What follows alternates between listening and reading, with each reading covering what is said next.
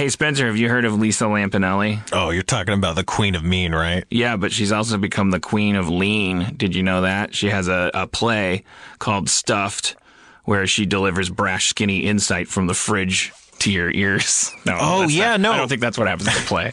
I've actually heard reviews for the New York Times that have said uh, stuffed offers laughs, genuine pain, and even a bit of insight. So, yeah, I know exactly what you're talking about. Why? Is that relevant to anything?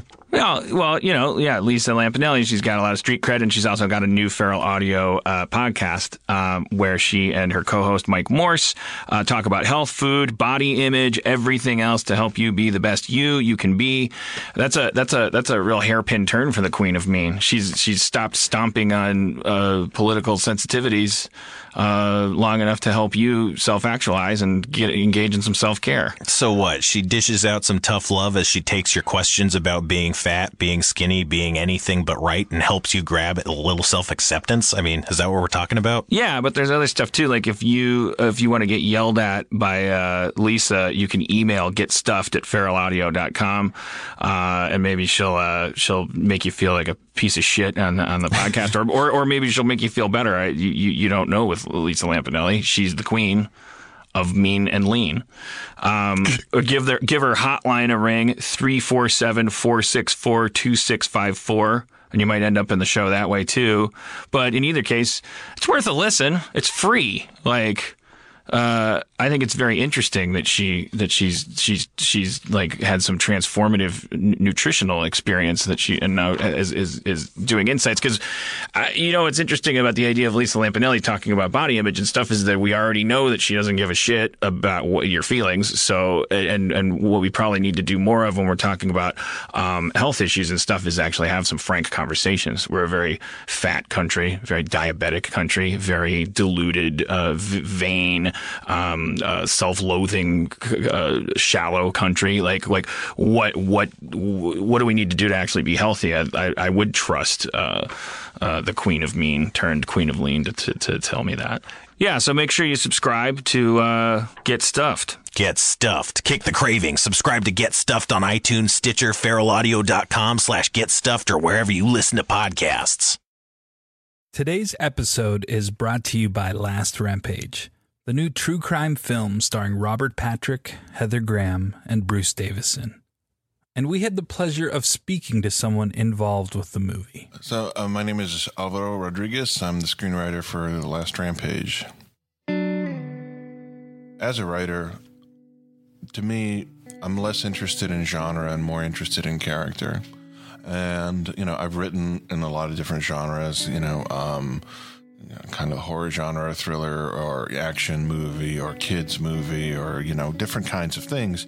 And it was always more i was always more interested in character and hadn't really quite done something like this before but was just uh, really drawn to this idea of um, of a guy like Gary Tison who you know had been in and out of institutions from the time he was you know a kid um, and uh, and having sort of raised three sons from behind bars uh, and how these three sons kind of grew up in the Church of Gary and thinking that their father had been, you know, unjustly accused and unjustly convicted and all of this stuff that they were getting fed um, from their mom, Dorothy, who's played in the film by Heather Graham.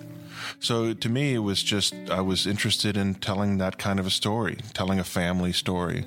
You know, to me, the most interesting stories are family in some, centered in some way. You know, they're elemental stories. They're stories that um, go back to, you know, to the most intimate and elemental parts of ourselves. So the idea of fathers and sons, you know, there's a line in the script about in the movie about that. Um, you know, where Gary tells his oldest son, you know, Donnie, there's only one law you got to worry about, you know, and that's a law of fathers over sons. And the only way you're gonna, you know, get past that is, you know, by this, you know, by dying, basically. But kind of threatens him a little bit. But um, so that was really, you know, the touchstone for me, uh, trying to figure out how to tell that story. Don't miss Last Rampage, the true story of the prison break of Gary Tison. In theaters and available on iTunes and all on demand platforms today. For more information, visit truecrimelive.com or follow the movie on Twitter at Last Rampage Film or on Facebook.com slash Last Rampage Film. Feral Audio. Now? Hello, everybody. I am your guest comptroller, Ryan Ridley. Harmontown is now in session. Please welcome your game master, Spencer Crittenden.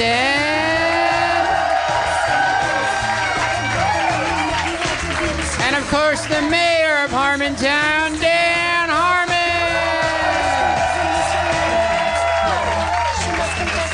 Thank you very much. Uh, thank you for having me back here, here in the city of angels. Did you know that's what Los Angeles means? Yeah, of course. Where? So where's the city part of that? That's a, a Los Angeles. Where does it? Where's the city? I know enough Spanish Oh, to know like we're being the taken for a ride. Yeah. It means the city of angels. No, I think it means the angels, Mm-hmm. Did or, you get or or Los Angeles is like short for some ridiculous, stupid long name. Did you guys know that? Los Ciudad de Angeles. No, it's it's. I mean, it's at least four times that many syllables, I believe. I don't know it, so this is worthless. I stopped listening because I was not because because I'm a flawed person. Is why I stopped listening. Well, I mean, you, you made the right choice. no, no, don't don't self-deprecate. It was a dead end. How how you how you doing, Ridley? I'm good. I'm a lot less nervous than the last time I Oh, was okay. here. Yeah. Still more nervous than Jeff, though. Oh God, yeah. Yeah. Of course. He's never. Is he ever nervous? Any any time? I think he channels it via like tubes down his back, like actual actual visible tubes down like That's why he always wears a suit. It's it's to mask his his dune armor that like takes Where his it go? nervousness it goes into his balls obviously because the more nervous he should be the bigger his balls get Uh huh. which makes you go oh he's not nervous and he's like not anymore Uh huh. not thanks to ball direct and and and some of you ladies and i'm not i i i i, I my, my my strong fierce totally equal agency addicted armenian females um, you're going what's the big deal with balls what about the uh, puffy uh, parts of the labia is that the do you don't you don't go by where just the part where on the body where it hangs the down? equivalent. Yeah. No. All right. Well, I'll keep researching. I was I was trying to come in, you know, I was trying to be an understanding man, but I guess I need to look into it a little more. I know it's the ovaries. uh, okay, so my lovely. Speaking of labia, uh, my wife, uh, Erin McGathy, or as they call her in her homeland, Erin McGatty. Uh, she's over in Ireland right now. She left for uh, New York to go on an out, a month long uh, uh, vision quest. You said something like Vision yeah, Quest is- identity quest is what you. I said it. identity quest because Vision Quest. We say that now to uh, I think impugn. Mm-hmm. If your friend Kevin, g- g- Oh, you like know, sarcastic. yeah, you're kind of like, oh, Kevin's on his Vision quest. Walkabout. Yeah. Uh, Walkabout, maybe we should bring back. Vision Quest is kind of like we need to let that soil heal. Mm-hmm. And, and let me shed a, an extra tear for the Native American people who came up with the Vision Quest, as far as I know, uh, only to see it go from go, being magical to hack. Like, imagine that they're like, now that first, first my life, then then all this litter in the 70s now now my comedic uh, chops They get it. They get a tough break. now i'm now i'm the new abe lincoln mm-hmm. says a guy who's effectively slaughtered by lincoln uh-huh. slaughtered by him. Every slave he freed cost an indian a life. Look it up. Don't look it up. Don't look it up because i'm afraid i'm wrong. Don't look it up because let's ugh, don't don't don't spend your night that way Don't don't don't look it up because you have people in your life that need you and neighbors that are afraid of you. I don't even know how you'd look that up. What would that even look like in a, in a Google search? Uh, What would the results well, be? you have. I don't want to answer the question because they'd have to break it down into unfunny things about actual genocidal statistics. Speaking of statistics, I don't know. I don't want to jump to that. Erin- Erin's in Ireland and she's in a different time zone, so I don't know. She's sending me police brutality statistics. Uh, so we'll get, we'll check in with her department in uh, just a while. We've got we've got Fred Fredrickson on the on the Fred floor. Fred, how's it going down there with all those Freds? Well, the Freds are spread from floor to ceiling. It's a Fred room. All right, Fred. Well, more on that later. Now we go to Steve. Uh, Steve, how's what's going on in Hawaii? Well, I bet you thought there was going to be Steve's here, but I'm just in Hawaii. Back to you, Rick.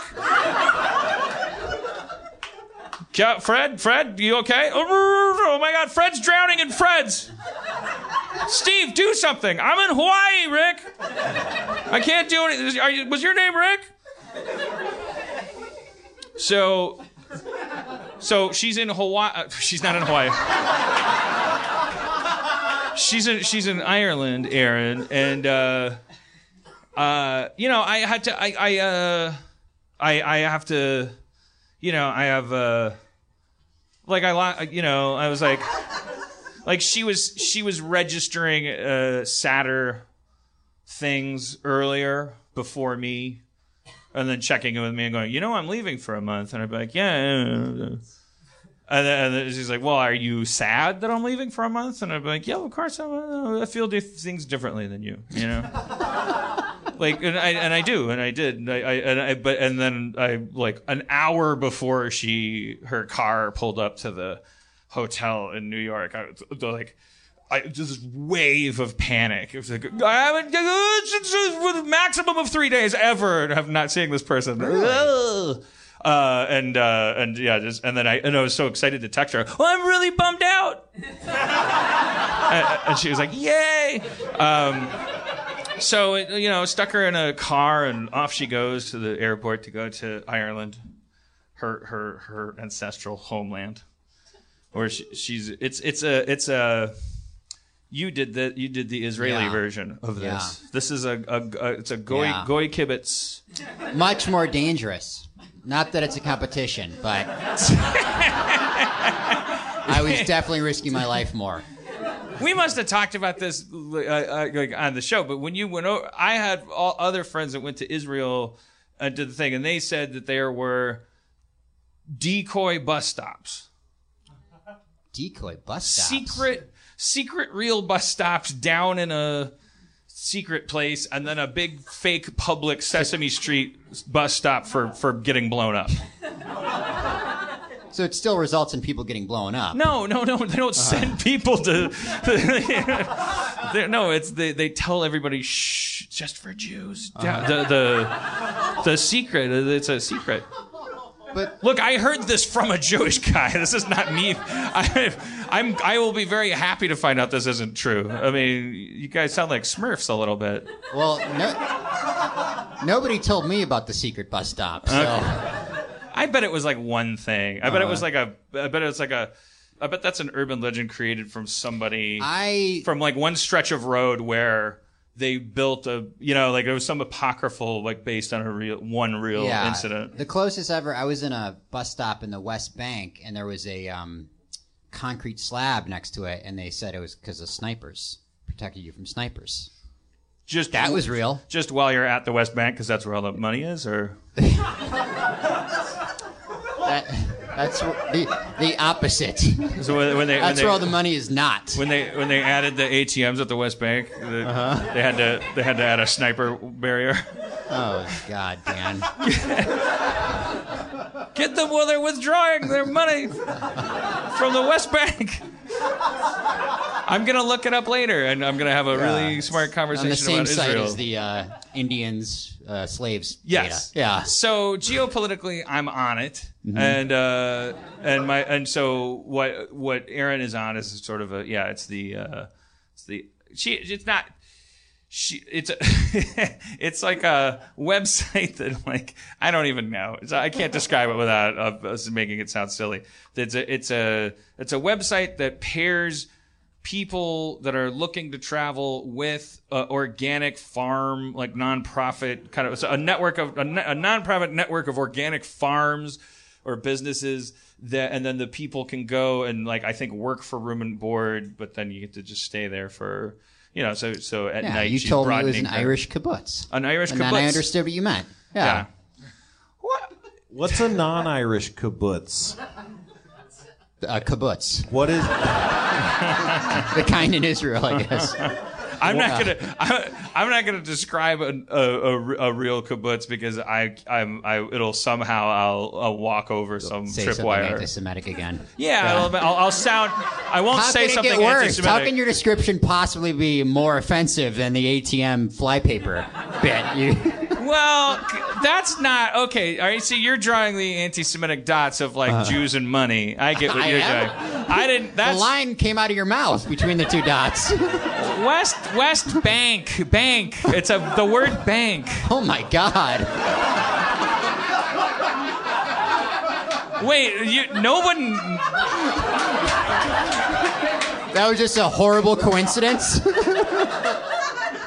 Well, I, wait, so you guys were just hanging out in a world where I like hate Jews and and then I think it's hilarious that I hate them and that I I'm, I'm like, oh, I got one. They're getting their money uh, uh, because they're Jews. Money. Bro, bro, I've been hanging out in that world for 10 years. That's as long as I've known you. Well, can somebody can you put a special tone in the podcast recording? Because if they're a test group, then two million people are about to think that I and and they won't wait this long. To, you, you you can't delete a vulture headline. Um, you you you can't unwrite the twenty pages that are about to get published in Salon. Uh, that you can write in ten minutes. Uh-huh. I think you'll be fine. All right. I'm your Robin Quivers. All right. What's a kibbutz?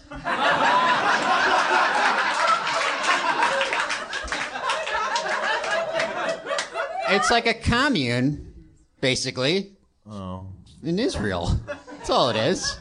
okay. That's it. Yeah. Yeah. Do you know what a commune is? Oh yeah. Okay. Very disappointing. You go and you you hoe a, you hoe a potato, or or what's a Jewish potato? What's an Israeli potato? A latka. And oranges, actually. Oh, what did you say? A latka. A latke. You know, I was You gonna hoe- make you that hoe joke, and I, I was like, "Say latka, it'll get a laugh," and I was uh. like, "No, give the real information," and I said oranges or dates. I was just so shaken by the, the the bank thing. Like I, I was just like, yeah, I'm I'm six years old. It's a bank, right? And everyone's like, oh my god. But you were still talking about how the Jews were coming there to get money out. Well, who cares? Yeah, I'm not dumb. Like I'm not. I'm uh-huh. not. I'm not Peter Sellers and being there. I'm not. I'm not like. Oh, I'm so innocent. I'm just saying like my intent couldn't have been more innocent. Like I was doing dumb wordplay. Yeah, I can still call them Jews and say that they're going there. I didn't mean. I didn't. Wasn't making the. Ah. um, no. Oh no. No. uh, okay, so Erin's in Ireland.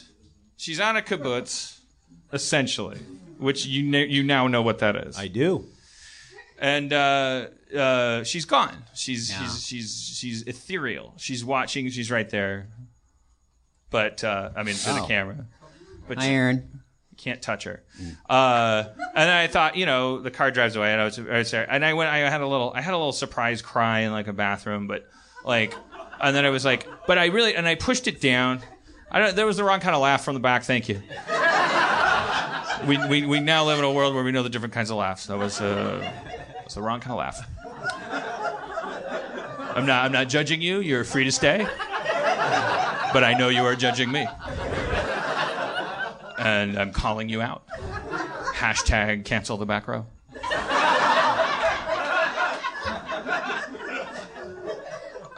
Uh, so so I but then so then I suppress it all and I suppress it with the fabric of I go I get to play really, really uninterrupted video games. Like, I don't think, and I don't, I don't, I don't, I don't think that. You know, Erin. The truth is, Erin never stopped me. You know, she was never the reason. But but there, it was just like I just mean with impunity, with no guilt, no mm. shame. You know, like which is a dangerous thing because I have a lot of shit to do. Like like Erin would always be. She's like, it's five in the morning, and I'd be like, so what? You're not my real mom. but now it's just like, oh shit, I forgot to feed the fish or something. You know, it's like I, stuff will grow on me if I'm not careful. So, but but still, I'm very excited, and I and I uh, I hook up the uh, the Shadows of Mordor game. Yeah. These kids know what I'm talking about. They like they like the Shadows of Mordor.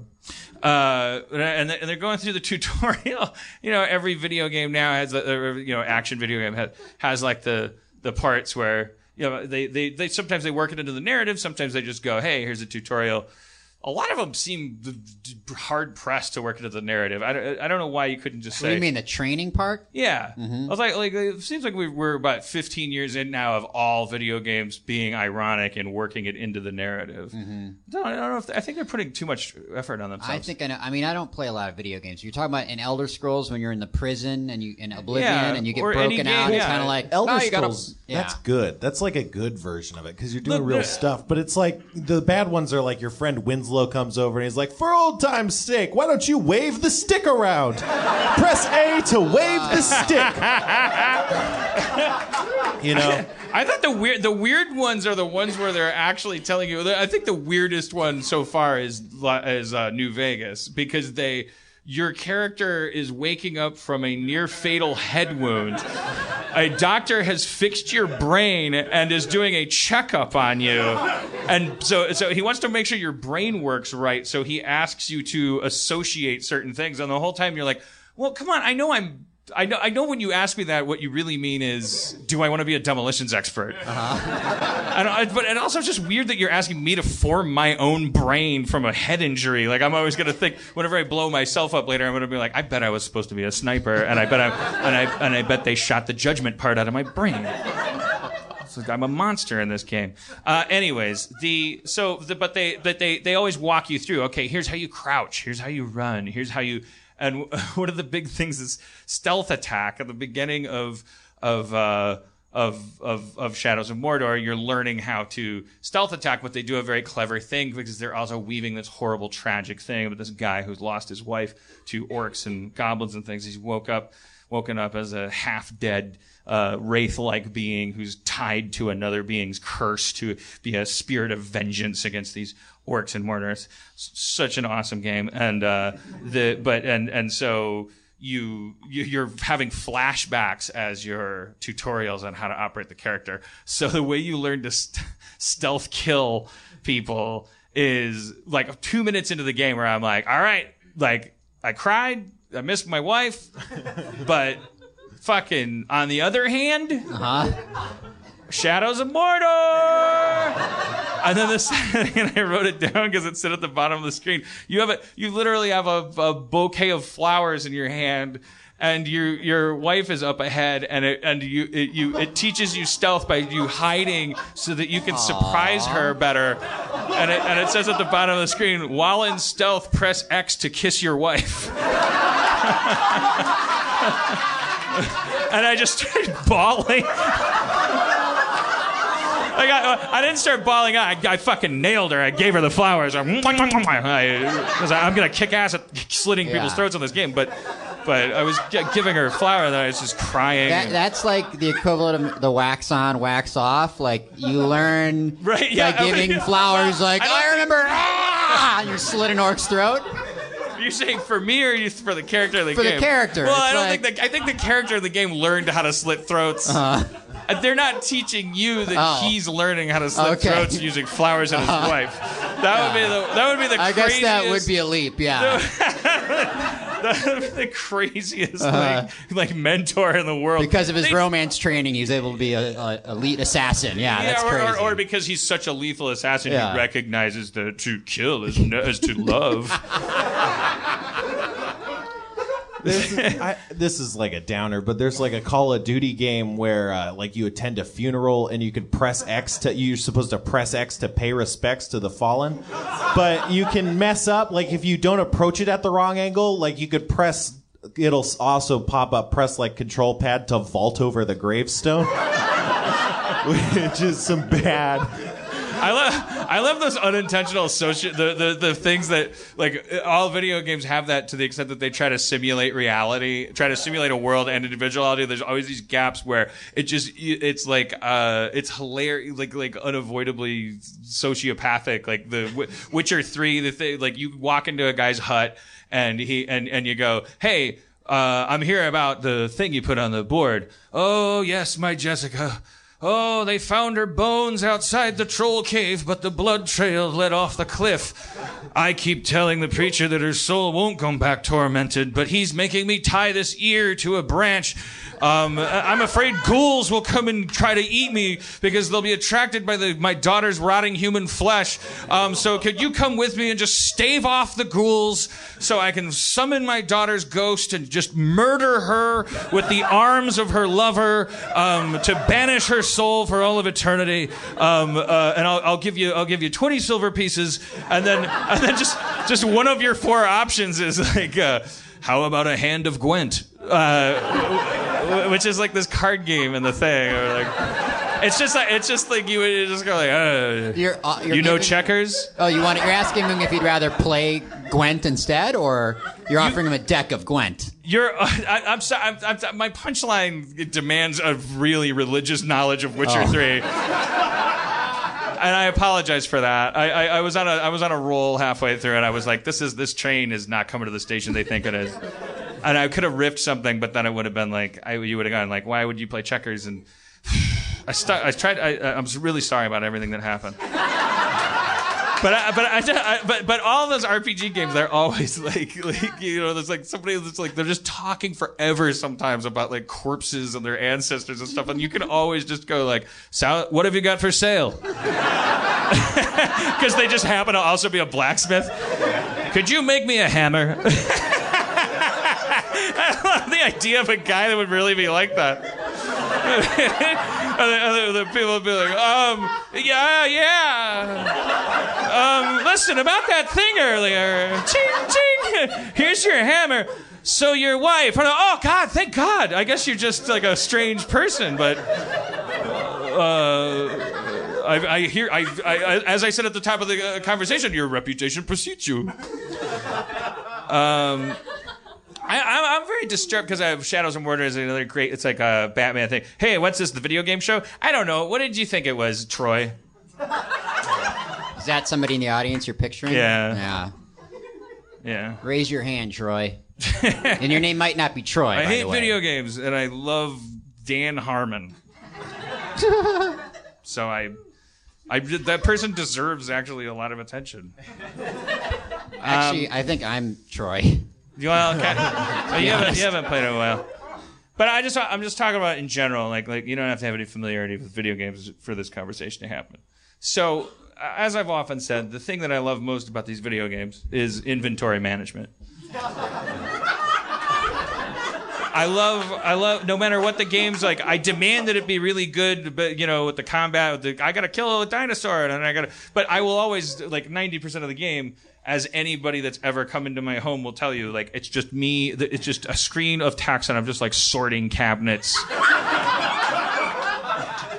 So, and, and then once I do, like I stop playing. Like I'm, I'm like, I, these are my fishing rods. These are my s- magical swords. These are these are my swords that I'm probably gonna sell because let's face it, I don't need them, but I also don't need the money at this point because uh, I kind of got to think down to a system. Um, these are my wolf pelts. These are my uncured wolf pelts because the thing is, if you there's a guy in the other town that if you sell them to him, he'll give you an extra gold piece. If you do that a thousand times, you that's a good way to spend an hour. Um, I, I just like I, I'm obsessed. I, I become obsessed with these things that I'm not obsessed with in real life. But then the other, the only other thing that I like, Ryan, Yeah. and this is this is come this is a segment called uh, Dark Confessions. Is there a music cue for? I know I'm hitting you kind of off guard there. Yeah. yeah. So I, the, uh, the Shadows of Mordor made me finally I connected the dots because I'm like, why not? I like this game. I like Assassin's Creed. I like the Batman games. I, I like I like these aspects of these games.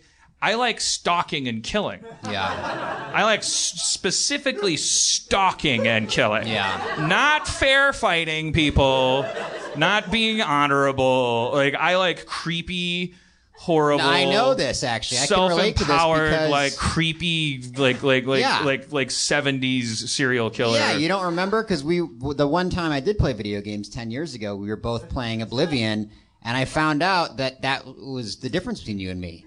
Because Yeah. I like to go charging into battle with a sword, swinging face to face with my opponents, and you're like, no, I sneak up behind them and slit their throats. And I was like, wow, what's the fun in that? because you're because it's a lot. It's like not playing the game. Who has the time to I, sneak? I do. I do. Like, I fucking like if you would watch me. Well, now you can with Twitch, but uh, if you, but but but I would have like if you see me the way that I play video games, where I'm like like it's just I'm always the like like I'll just find some fucking cabinet or like like a little railing or something where like Yeah. it's shaped weird, so the like, like I kind of wiggle in there, and then the the mo- I just wait for the monsters to go "Rawr, rawr, rawr, rawr, rawr," and then I'm like coward bomb, and it takes like two damage away, and they're like "Rawr, rawr," and I'm like I got you, motherfucker. yeah. Hole in the system. It may only be two points of damage, but it's it adds up, baby. And and then I'll so then someone will come in the room and go, "What are you doing?" And I'll go, "I'm slowly blowing up an elephant gorilla that I could probably kill with three hits, but."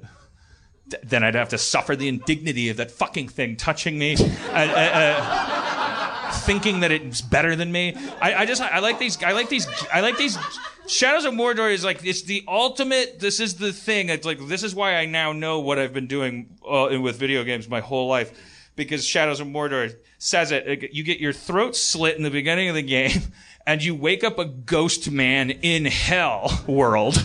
So you kind of don't belong there, but so like everyone's expendable. There's no guilt. Everyone's an asshole. You're in asshole land, which is run by the people that already killed you. Your wife's already dead. Your kid's already dead. You have no idea what's going on, but there's a ghost man saying, you have ghost powers now. Go fucking kill people.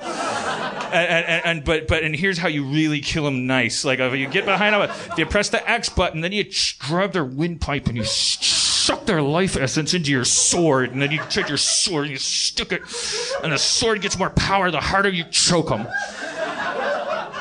And once your sword's full, you can stick it in a stone and get a bigger hand for choking two throats at once.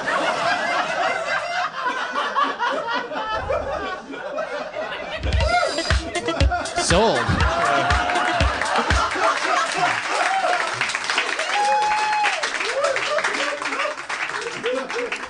Dark confessions. I, I, I fear now as a 42 year old, like like well, as we enter the world of increased like virtual. I, I now I now I'm now I'm my mom. Like now I'm ready to say this is gonna be trouble. Uh huh. Like th- now I'm willing to say I think if a 14 year old kid could put on a helmet Yeah. and Did- like walk around a virtual house with a knife and practice being being Michael Myers from Halloween.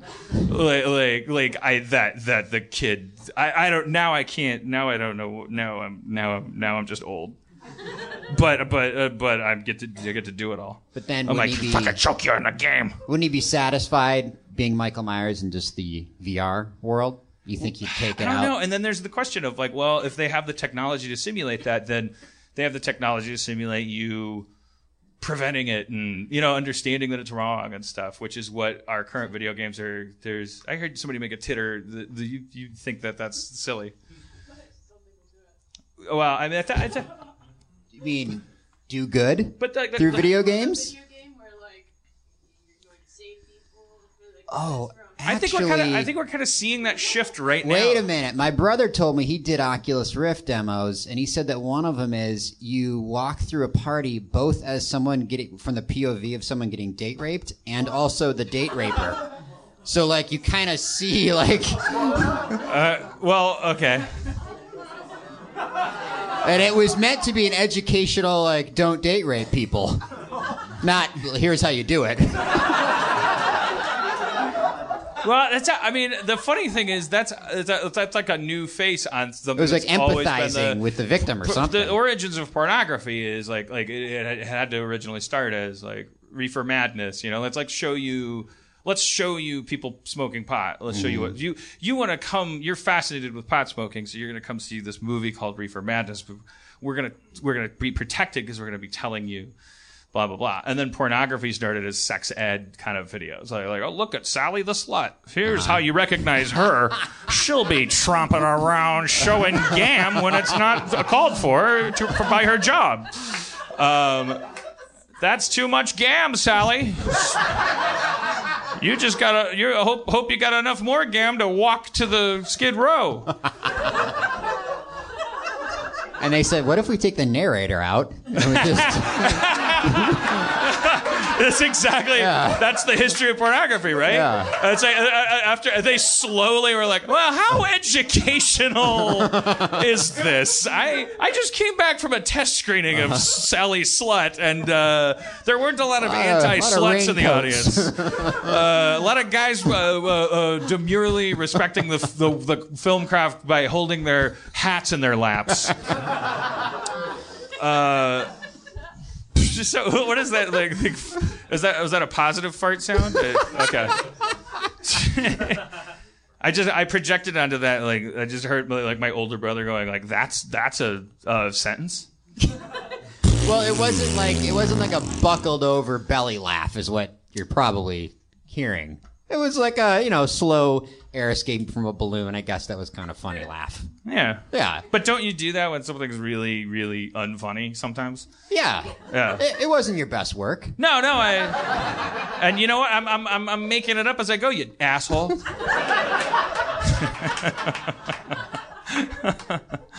um. All right. So the pre- pre- when in stealth, press X to kiss your wife. Just just. That doesn't necessarily have to be the title of tonight's podcast, but it, it, it, it, I, I, I, it's words to live by.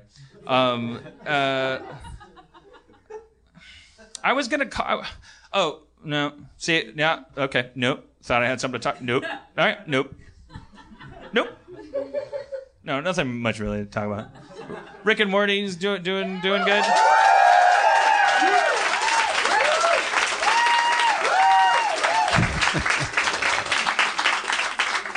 The last of the leaked episodes airs tonight. Yeah. Well, yeah. Fe- don't jinx it, baby. Did anybody watch it yet? The leaked episode? No! Fuck no. Really? Wait. So which one is tonight? Last week was the his ex girlfriend. No, no, that's tonight. Oh, really? Oh, that one leaked. That's why everyone was telling me. Uh, good, good, so it airs tonight. Okay. Yeah, Oh, kids. that one's a bummer. These kids. Hard to write for, hard to sell to, and then they go and steal it.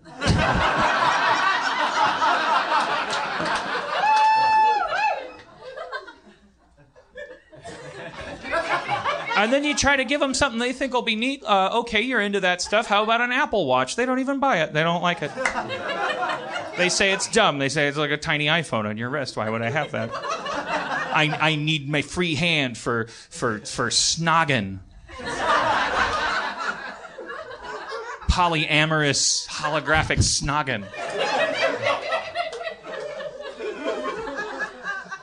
Speaking of shifting definitions and things, I don't want to. I don't want to. W- w- I don't. I, I don't even know what my job is in this situation, but I feel like I, have a, I don't have a job. There is no job. There's no policing. There's nothing going on. But I thought it's interesting, like part of the conversation to bring up that, like, we had, like very funny uh, Rory Albanese uh, on last week in, in New York, and like I, I I was sitting there, so I think like like there there was a there was a really uncomfortable kind of coincidence that happened which was that like i don't rory rory was not looking at if you're if you're listening to the podcast rory is not looking at jane i don't think. I don't think he knows jane exists or where jane is. Rory is hearing about jane verbally and um and so you, uh, like and then there's a point where rory as a as a stand-up comic coming from a certain like uh uh, some 90% of the time admirable like instinct for skepticism of of social trend and fad and groupthink and things is is still like like heard I think got got the name wrong Jan or Jane or something wasn't looking at Jane but then like went on went into a kind of riff about and I know it's okay to have boobs these days and I was oh, whatever you want or the, transgender thing. And, and, and I was like oh god this is terrible. Because Jane really Jane is a trans uh, uh, Harmontown fan and uh, the the that that that's what happened. It was just sort of a bumper car crash and I didn't you know I I I thought it was good to let the traffic keep moving rather than stop down the entire show. And uh, like I knew that I knew that Jane would probably most likely be tickled by the whole thing, but and I have no idea if anything happened online as a result of that. We're living in tender times, uh, and uh, I but I but I did see a tweet or two that implied that maybe I don't know conversation got generated about that moment because it's like a really important like uh, bottleneck uh, that we're going through all at the same time. Uh, and so there's conversation generated on there. I just, for, for my part, until uh, I don't know any more information. I just wanted to say I was sitting there on the stool and I don't, there was no, you, you, no one was witness to a microaggression. I almost feel dumb, like, like, like being a traffic cop for that. But I, I, I, I'm, I'm, I'm always like the most bummed out about people hurting each other's feelings um, because I know that nobody wants to. I know nobody would ever. There's so few people that would ever make that choice. If somebody's actually, by the way, here's a trick. Like if somebody's like saying something hurtful to you, uh, it's either a misunderstanding or like they're putting so much energy into trying to hurt you that like they they must be anticipating the same from you. There's no other reason why they would do that, you know. And the, and they're always drawing that energy from some some other part of them that's like a a great place for a sneak attack, which is like their respect receptor. Like if somebody's like being a total piece of shit to you, like th- there's almost nothing to lose by even giving that that that first shot, which is just just being nice. Which by the way, J- Jane always does. Like Jane always meets that stuff with total resilience and and compassion, which is makes you wobble and goes like, "Oh, I thought this whole thing was about making me feel bad." Um, so, anyways, I got high before the show, and uh,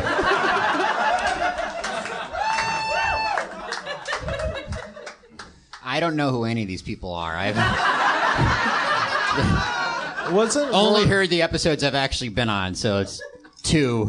Uh, you can Wasn't- reference those episodes. I'll know what you're talking about. But Didn't he say he used to, he he played a lot of Gwent? That guy, Rory. I think, he, yeah, he's Ba- yeah, Ro- backstage. Rory. Rory, who's awesome by the way, was doing this IFC pilot with us. A really, really, really cool guy. Um, uh, yeah, he. I think, was it him He said or he was it- stopped playing the game. I think because he was just playing Gwent Yeah, with yeah. I NPCs. think, yeah. Well, if you overheard that, then it was him for sure. Yeah. yeah. Yeah, he plays. He goes. He plays for the Gwent. For you Witcher Three fans, that's some Witcher Three comedy for you. he plays for the Gwent. Holy shit, we're gonna bring our guests up. Jesus Christ! what the fuck? I was just gonna say something. Fuck. What were you gonna say, Ryan Ridley? I was gonna say let's keep the show moving because that's what a comptroller's supposed to do, right? In what way should we keep the tro- show moving, Comptroller Ridley? Let's bring up our guests. Oh shit! Dan, introduce our guests. Oh, well, sorry, sorry. I was, I was reading text from from Erin. Excellent comptrolling. Thank you. Uh, well, we'll bring our guests up and then we'll read them police brutality statistics. okay, now I gotta go back to the. Hold on, I have Dan- to find the. Dan was saying, in the last four days, 500 people have been killed by cops. it's funny because it's not true. Right. yeah, I got it. I got it. I got it a little wrong. All right. Jesus Christ! Could someone put kerosene on my face and light it on fire? to just burn off some of the sweat? Or or is there a towel? Dying up here. I'm like Louis Armstrong. But I, I haven't earned it. I mean, he's like blowing into a t- tube. Yeah. So these guys uh, are a recent addition, recent relative to us. We're old timers. Recent addition to the Feral Audio Network. They have this show that they started doing called uh, "Before You Were Funny," which is a really interesting concept. We we live in Los Angeles. It's like we're surrounded by geniuses all the time and uh, people we admire, even ourselves sometimes. Um, and then you really like you open up to yourself, you know, yourself and your closest friends about the like really hack shit you did, unless you're some kind of weird deformed prodigy that was like writing good comedy when you were 13 years old. You probably went through this horrible hack phase. So it's a really refreshing show. I I I, took part in it. Erin's done it. It's it's it's it's really great. It's like when you get the right group of people, these like really funny people that come together and reveal that when they were 22, 25, 27, whatever it is, that they wrote these horrible, unfunny things, and they they they read through them, and they they it's a it's an uplifting experience. It's not caustic. I wouldn't tolerate it otherwise. Did you hear my 38 minute, uh, what is your point, transgender monologue? I obviously care about something that has clearly to do with me being perceived as a good person and and stops completely right there and does no one else any good. I just have this really tight bubble around me of good intention. Yeah, you don't have to try so hard, man. You are a good person. If anyone's lo- ever uh, finds himself looking over here uh, to this corner of the room, um, just wanted you to notice I, I'm a feminist.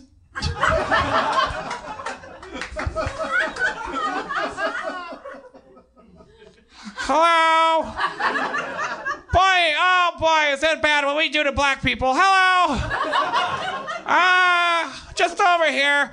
I brought some uh, cal, cal, cal, cal, cal, calamari. Uh, frozen. I don't know how to make it. I'm white. I'm so white. Ah. When's The Bachelor coming on? Okay. I had to give him a place. For my improv training. I put, him at a, ba- a bachelor um, viewing party. so these guys have the show. It's called Before You Were Funny. Let's let's meet them and, and pick their brains about this weird Verdun that they live in. Uh, Justin, Michael, and Jacob Reed.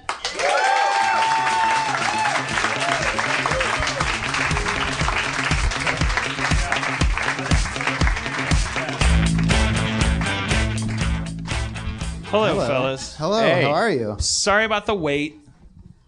Wait was great. I'm Wait, it not was great. We learned about a lot of social issues. Okay, good. Yeah. Are you guys all you guys airtight now on how to feel about Yeah. about me? Yeah. I'm a good person. Um, I don't know how to tell you how to feel about gun control, global warming, transgenders. Uh, uh, the, what, what do you? Can, we got we need a noun that describes the issue. Uh, the because I keep going transgender movement, Yeah. Transgender issue?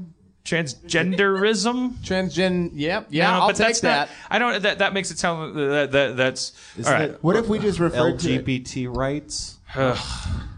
I looked to you like you were saying that, and that was not you. I'm not gonna memorize a bunch of letters that don't spell something. ISIS, I can remember. LGBT. Well, I, I don't know whether to uh, respect it or get, order it.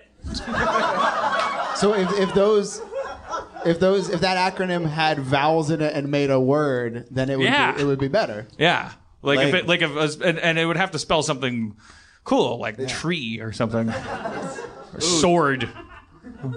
I bet if you spelled- rearranged them enough, it would spell something. I mean, it Qui- spells quib- leg quibital, butt. quibital, right? Like, Yeah, A quibital, a thing that you slice somebody with. yeah. I Yeah. took Quibital for a week when I had the flu. So have you but- guys in your how many how many how long have you been doing this experiment of uh, inviting people to bring their really the shit that they would never want anyone to hear if they were invested in protecting their image? Three years uh, as like a, a good show. Yeah. and then like six years probably. We did it six years ago, like twice, and then stopped because There was zero audience for the first year. Yeah, and then Uh, uh, and we tabled it. We're like, we should wait until we uh, until more of our friends become famous and want to do this show. Right. Those are- Yeah. Uh, and So- also, yeah, the thing I'm curious about in in that time, so I'm trying to I'm trying to be a better interviewer. but so part and part of it was me realizing that you're not supposed to ask things that you think an interviewer should ask. You're supposed to ask things that you actually want to know. So I was thinking about what I want to know, and the thing is, when you hear it, it's not gonna be that. You're gonna be like, we can't answer that. But what I really want to know is like when you're d- uh, like who there's must be you now have you guys have you guys have an encyclopedic library of diff of the ways people handle embarrassing themselves. Oh yeah. yeah. And so you must you do you have shorthand for oh he's a Henry. Like like he's gonna he's gonna br- he's gonna bring in the shit that he th- actually thinks is funny, and you're gonna be able to There tell are he some thinks it's people funny. who do bring in things that they think is funny, Yeah. and then you know, but and, and then they're like, oh, it didn't go over well because people are expecting bad things. Right. I think it's a defense mechanism because you're like, well, it said bring your most terrible stuff, but I'll bring my stuff It's that's still a only show. little right, bad. which is the word. I mean, that's such an understandable, Yeah. logical decision, but Yeah. it's so you can see how that's. I think isn't that isn't that what we're all doing all the time? Aren't we all going? Uh, well. You know, they say you love me, but you know, I, you, I guess that is uh, you'd love me more if I was a little different. Like, and we don't, we don't, we're not ourselves. Therefore, we don't. Our warts are not showing. Therefore, our our actual like most amazing moments are, are kind of through a weird gauze. the, the best stuff is always the stuff that people are, are horrified when they realize how bad it is. Like uh, a lot of the time, people will will send us stuff without having read it ahead of time, which is what we suggest. But I mean, I would read stuff before I sent it to someone. I, I, I think you'd be crazy not to. But a lot of people do what we ask and send it sight unseen, and then as they're reading it, they realize how truly terrible it is, and those are the best reactions in the world. Yeah, we had one that uh, they realized halfway through the sketch that only the stage direction was racist. Uh, the sketch itself was not, but the way in which they described things Right. was, it was very just racist. specifically mentioning the ethnicity of characters who were coming in, but it didn't play into the sketch at no all. reason. Well, that well, when you say it that way, that's as racist as three years ago in network TV. Like that's, uh, uh, but but I thought I thought you meant like like like it would say like. Like uh, Demorge and the boys are hanging out. Like uh, that's probably. I mean, there is There's stuff plenty like of that, that. for sure. Yeah. Demorge Demorge is regular on the show, and he has a, he had a story about a commercial that the matches that definition. the, the the descriptions were racist. They were like, like they were saying that the guy the, they were spelling it wrong because they were. I, I'm assuming because a group Yeah. of black people like the, some of the vowels come out and stuff Sure. because the just in the sta- in the stage direction. Uh, anyways, the I'm a good person. And if I had been at that audition, I would have pulled Demorge out of there. I would have said, "You're better than this." Um, what is it about us at like at that? A- Because I I brought in something to your show that's like whatever. I, I it was something from when I was like twelve or thirteen or Heat something. Vision and Jack. no, Very early Heat Vision and Jack. That was actually meant to be a compliment, not a We just burn, we but- just screened it, and everyone enjoyed it, and then, then we called the show. But I think you guys recommend don't bring stuff in from your childhood because then it's like uh, the- what- you know the line between like oh how adorably bad at writing I was at twelve. Yeah. Like, but like the really important thing is this idea that that that that you you know. I don't know what age we think it is in our heads, but like, oh my God, you're going to read that thing I wrote when I was 23. Um, I think it's college. uh, yeah, I mean, it, it's it's that it's that age between, and I don't know what's supposed to happen to you in that age, except for you writing badly. That's supposed to make you so good on the other side. Do you do we worship the idea of? Uh, are we supposed to be perfect? That's how it feels sometimes. Like we're supposed to we're supposed to never have done anything wrong, which is very. It doesn't make any logical sense when you think about it, but it is how we feel, right? You're never supposed to have done anything wrong. Yeah, I think. I mean, I think what for me, what I So, uh, please keep it. Turn your phone on vibrate. We have people. I think, uh, yeah, it, it, what what is fun about it for me is getting to see people who I admire, who I'm friends with, and and realize that we were all and sometimes still are just like terrible at what we all love doing. And even even great people will bring in stuff that's like maybe a year old that just wasn't mm-hmm. good. They're just throwing shit at a wall and seeing what sticks, but I think it's like, oh, they're trying, right? Like, Right. Right. And there's this idea that like when you watch people you love, you're like, oh, they must have been perfect the whole time, Right. And they're. I mean, do you think not. that do you think that Salinger like I mean, I haven't read Catcher in the Rye since they made me read a chapter, and then I just fucking got the cliff notes. But like, supposedly, is this really? I mean, that was his whole trip. Is that he dedicated his life to this idea that like, and that now his books are going to come out of a magic chest once a year, whatever. Everything was like battened down, like like no. Look, there's no there's no transparency there. Who wants to who wants to listen to Anne Rice disown the vampire movies? Who wants to? I don't want to see what J.K. Rowling's having for breakfast. I, th- this whole everything's who are these these people were creative now they're just now they're just boring terrible people. J.D. Salinger he wrote one book one book the most perfect book ever and then he and then he boarded himself up in a basement. But you could hear the typewriter clicking away. And every once in a while, they say the squirrel's breath uh, carries a paper m- pulp on it that will one day form. Uh, They say there's a the New York Times is holding uh the last will, and the, the J.D. Salinger will once again have written the second perfect book. Well, what if it what if it was like better than? Anyways, the, like how? Wait, why? Like I, I'm, now I'm being rhetorical because I know we're all asking the same question, right? But like like what? What the fuck? What, what kind of person would that be? Would we even like that person? We, we, but we always think it about the people that we admire. We think that they're better than us. We don't. We don't just think, oh, they must have fucked up really bad. We have had a couple people who bring stuff that's like that they they truly think is terrible. Like they're not trying to trick the show by bringing stuff they think is great, but they are just so funny that even their terrible stuff is great, and you kind of Yeah. just hate them for it because they just have been funny. They're humiliated by an amazing sketch. Right. Or like we had a, uh, Rob Delaney did an early stand-up set that like almost verbatim of of how he would have done it back in the day, but then pointed out like it was all very funny, but he pointed out with each joke like why he doesn't think it's funny now, and it was more of just like I wouldn't make that. He was saying like he wouldn't make that kind of joke now because that's just not what his sense of humor is. So sometimes it's it's not as much about like oh you were shitty then. It's like oh you've been funny the whole time, but your perspective has changed. Right. That's not a funny answer, but Yeah. that's the It, it truth. doesn't. I mean, maybe one day in the future you'll have the perfect, uh, funny, funniest answer. No, that's the answer I I wanted. Um, no, it's not. What am I talking about?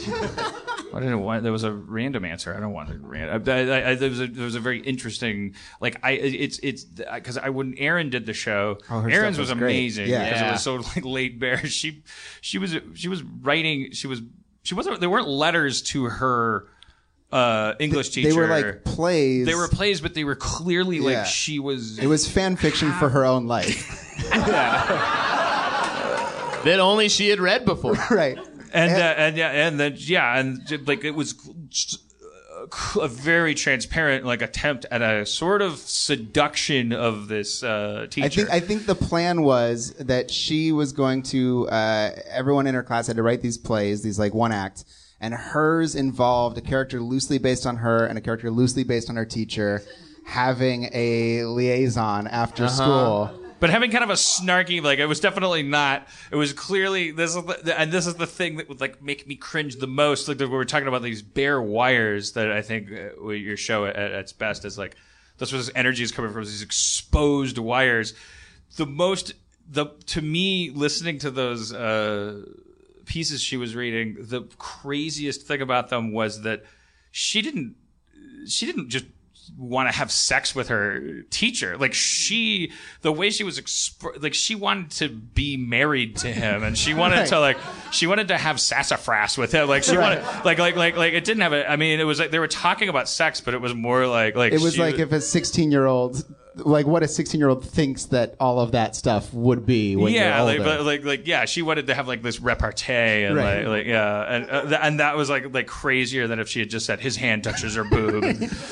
Because also and he'd then, be staying milk, there after milk, class milk, the milk whole comes time. out. Sorry, so I, didn't- I was just telling them what boobs do. What, what did you say? I- Oh, just the idea that a teacher stays there that long after class too is like, oh, he must be burning the midnight oil every night. An elementary or a middle school teacher, Like he's high not school just teacher. clocking out and getting the fuck home. Yeah, exactly. But it is it's exposed uh I think that's that's the thing. It's like nobody what is that like like like it, it's when your intent is so clear. When it's like crystal clear. I think the best stuff comes from the end of high school and the beginning of college because that's when you you're at the center of the world to yourself more than the but rest. the world's so big. Right, like it's you, bigger than you it's ever just been. realize the world's bigger than it's ever been, and, And- you're going to be a part of and you're it. right at the and you center. don't know that you're wrong. and everything that you do is something you're inventing Yeah. because you haven't seen hardly anything. You've you've had a chance to see four things, so you're definitely not going to write where the red fern grows again. but everything else, you're convinced you're creating. You're like, holy shit, man! I'm gonna like, and and it's so. Like, like God, God forbid that you ever get that insulation. I feel like your friends that go to film school, you know, that was always the cliche when we first came out here to LA. It was like, oh, he must have gone to film school because we just had an hour lunch with him and we talked about 20 movies and he never smiled, you know, like, like, and we talked about what, what kind of movie we want to make with our, you know, camcorders. And he, you know, he was paralyzed because it was like, oh, he must have gone to film school because it, you're, you're, for four years, you're sitting there watching everything and learning. Uh, what everybody's ever thought that ever picked up a camera, and it fills you with like, oh, well, who's little old me? Yeah, it's before you realize that. Uh, I think when you become an adult, which I'm not claiming to be, but you you realize like someone has done a good version of a lot of different things already, and it's crippling because what the fuck are you going to add? But and before the- that, and at the heart of that fear, though, it can't just possibly be because we're not that noble that we would just think, well, I wouldn't want to be, I wouldn't want to do a worse job of writing a, a book about a car that eats people than Stephen King. It's it's there's a there's a one thing right after that, and that's actually what we're worried about. It's the then everyone will make fun of me right? then everybody it's not it's not actually the book being bad it's like people will think that i'm stupid people will think that i think that i invented cars that eat people and and then they'll be like you know you didn't invent that right? And i'll be like fuck you fuck you. And, and, like like like I, I just i'm not gonna I'm, no no no. I'm not gonna enter this game until i'm safely away from all the double dutch and like i'm gonna do this perfect mary lou retton this handspring through it. What the what in the fucking 42 year old man? And then I'm gonna land at a Frogger game and just g- g- get the Pokemons. Um, We started in a car that eats people.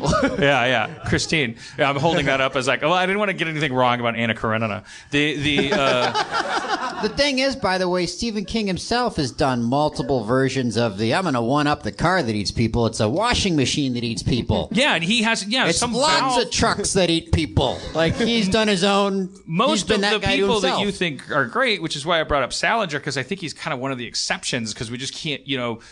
People want to find Salinger failing, and it's like, oh, he wrote Catcher in the Rye, and He's he, the literary equivalent of the episode of Seinfeld where George decides to just leave after he gets one joke in in a meeting. everybody else that you admire, in fact, quite you know, like Stephen King is a great example. As I'm sure now it's now it's kind of hip to kind of not say he's good at anything, but certainly one of the most prolific. Like, uh, sorry, Stephen, if you're listening, or your son, or anyone that loves you, your caretakers. Why am I? Why do I do that? Um, not that anyone uh, thinks Stephen King's good. Um, honey, what what was it? Do you think Dan has something against Stephen King? I don't know, but I think it's cool that you're driving, even though I'm a guy. They got to get to that bachelor. I'm a guy premiere. too. My voice is just in a higher register. Uh, why are why are you uh, holding those ice cream cones and lifting them up and down? I thought you might like one or the other. Do you like vanilla or chocolate?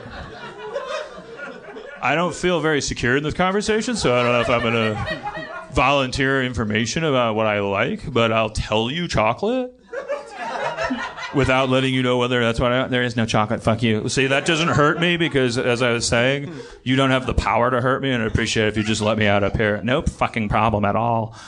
moving these ice cream cones to the right. Yeah. Just word of advice. I don't want your advice. Word of advice, though, in case you don't. I don't want your fucking advice. Close the fucking door. Close the fucking door. Word of advice. Don't you fucking door. Don't you fucking physically intimidate me. Don't you physically intimidate me. Oh, give me a fucking break. Fuck you. Fuck you. Ah, ah, ah. Woo. Freeze. Freeze. Freeze. Put the towels down.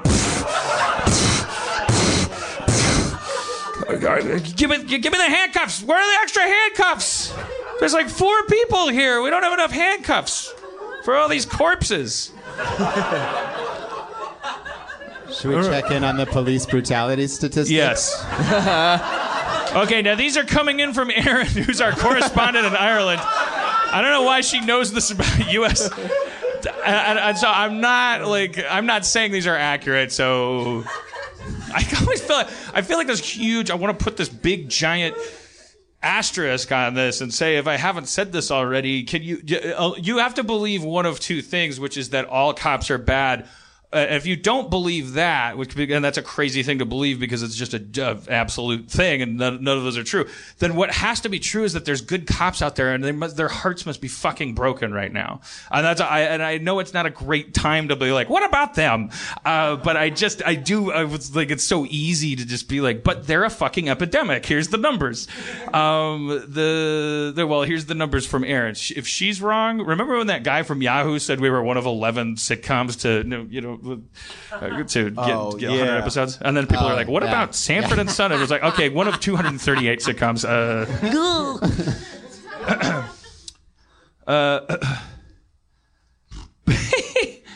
by, Mar- by March of 2015, U.S. cops had killed more civilians this year than they did in the U.K. over the last hundred years. Yeah, so it's a it's, it's a hundred times more than Europe. Yeah, every yeah year. Uh, U.S. cops kill at an average rate of 70 times higher than other countries.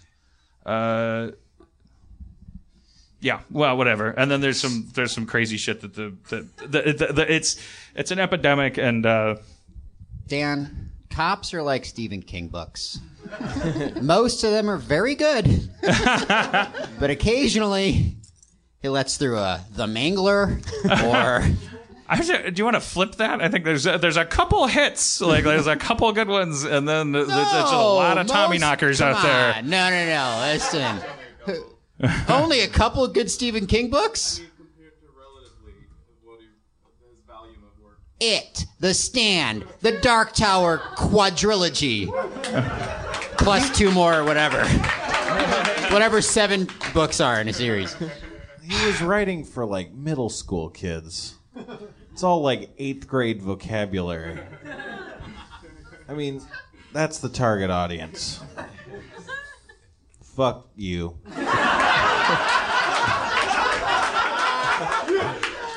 All right. Well, uh, well, do you guys um, do you guys have any parting words for people who are interested in uh, we police brutality? I mean, obviously, people are going to look for your podcast. Yeah, go- it's go called Before the You Were. Funny, yeah, which before is you're funny.com. Uh, we're on Feral Audio on iTunes. You know, if you look up Before You Were Funny, you'll find it. Yeah, there's a lot of fun episodes with great people. Your episode's great. Uh, Aaron had an episode. It's great.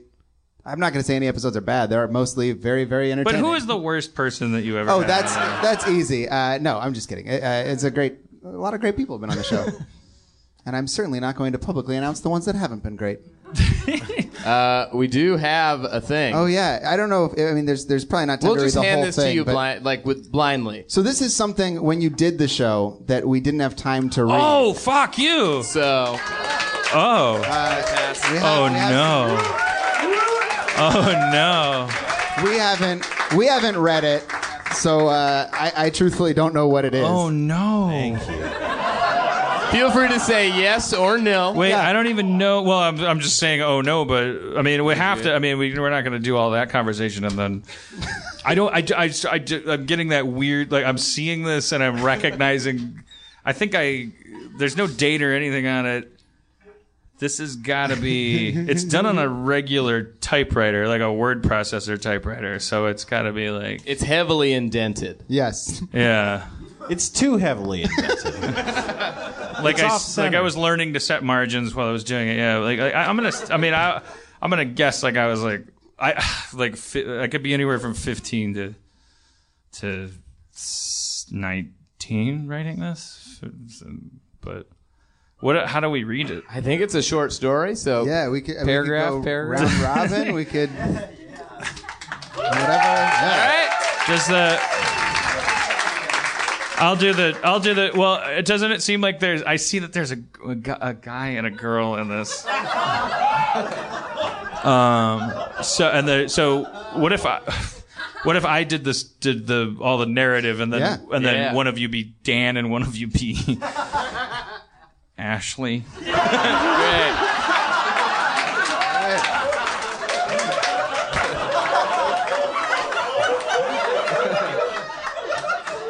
Right And so, and the, and the way that the podcast works uh, is that anyone can chime in with, with questions or thoughts uh, about what's being read. So if you guys have questions or thoughts, or as you remember maybe what this is from, uh, you can tell us. well don't tell them they can ask questions Not, at each not other the whole. I mean, oh, oh, you every- guys. everyone at, a, Oh, at a okay. microphone. I mean, sorry, sorry, no offense, guys. You're, you're, but they're very empowered. Sure.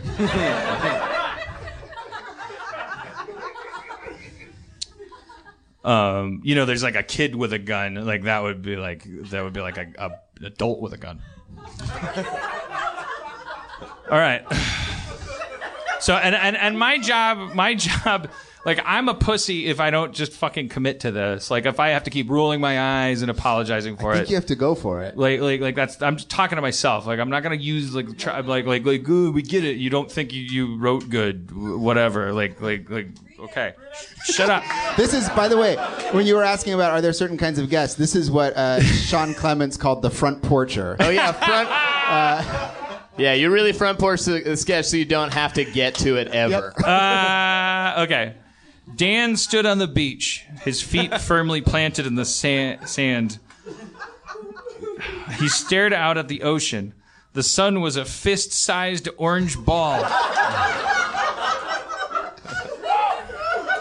Nestled in. This is long. So you can't you can't see this, but we talked about indenting. This first paragraph is so indented you can't see some of the letters in the sentences. I am, yeah. I'm guessing at the word sand and soft. yes.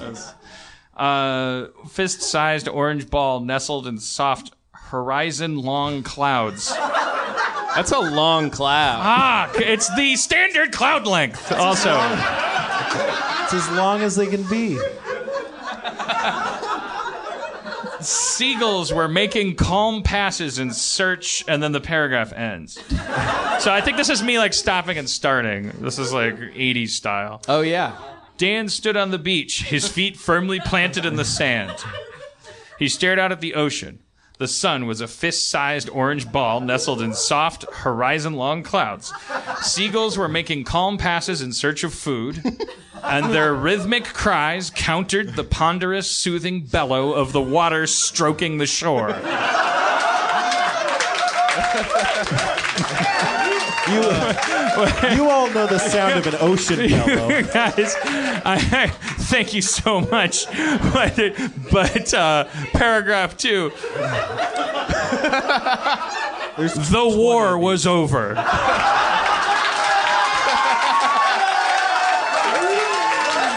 I, I'm, I'm starting to get kind of proud of this. the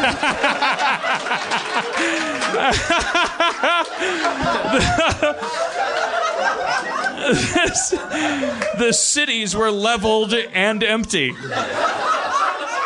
The humans were dead. All of them. If it wasn't clear. if they hadn't died in the war, they had plugged themselves into the Utopia net and uploaded their minds.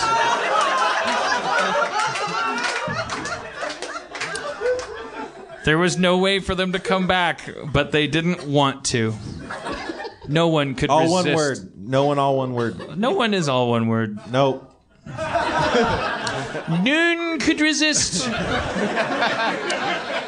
the immortality and the omnipotence.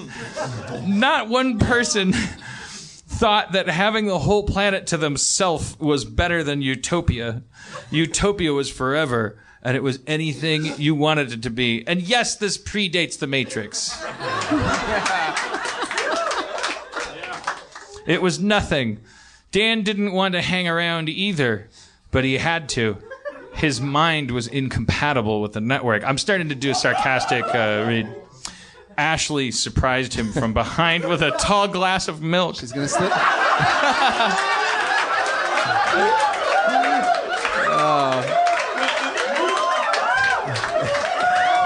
Why didn't you guys come out with this on a flagpole? like, like, why did you save this? Oh, before we go, Uh, by the way, we only have 30 seconds left, but we want to bring this really long story.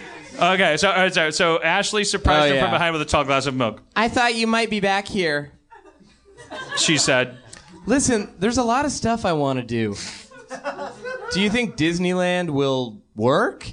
I mean, do the electric companies keep going and stuff? We got to find all that out, and we're not getting any younger.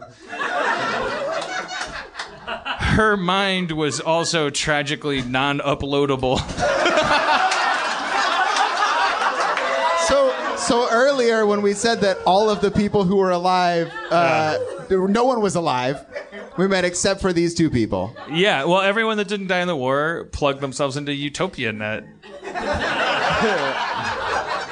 Fair. and and fair. and I'm I'm stuck uh, getting to have sex for the first time in my life over a nice glass of milk. What's the big deal? I'm I'm as old as 19. I uh, Dan touched Dan touched her cheek and smiled a genuine smile. Pumpkin, we're the youngest people in the world.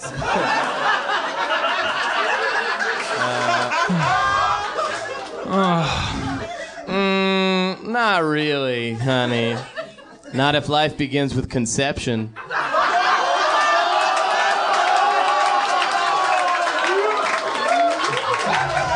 Which which it does. Which it does. This isn't true. You find out later it does. Because. uh, I'm pretty sure I'm kinda pregnant. This is before Joss Whedon. Well, if you're not already, you're sure gonna be.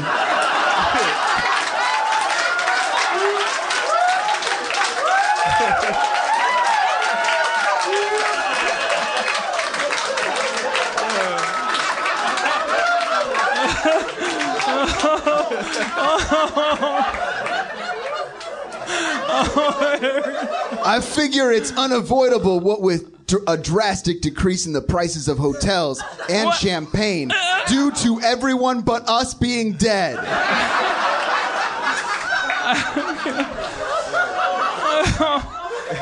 Is that ironic? That seems like winking at itself almost. She giggled. A person dying was sad. Five people dying was horrible. Ten people dying would make you cry. And seeing a hundred bite it might give you nightmares for the rest of your life. I don't then walk you all the way up through the Holocaust. Five million. Eh. Five million five hundred thousand. No. The, the logic is that 100 is once it becomes insane, and then after that, 101, 102, 6 million. Yes, You're right. No yes, exactly. Uh, Megan Fraser- but South American invasions are only upsetting, as is third world famine and the, and the sinking of an American battleship, and everyone on the and everyone on the planet being dead except for you and your boyfriend. Hell, that's just fucking hilarious. So they both laughed for about a minute. embraced, kissed, and made love there in the warm sand. Yeah.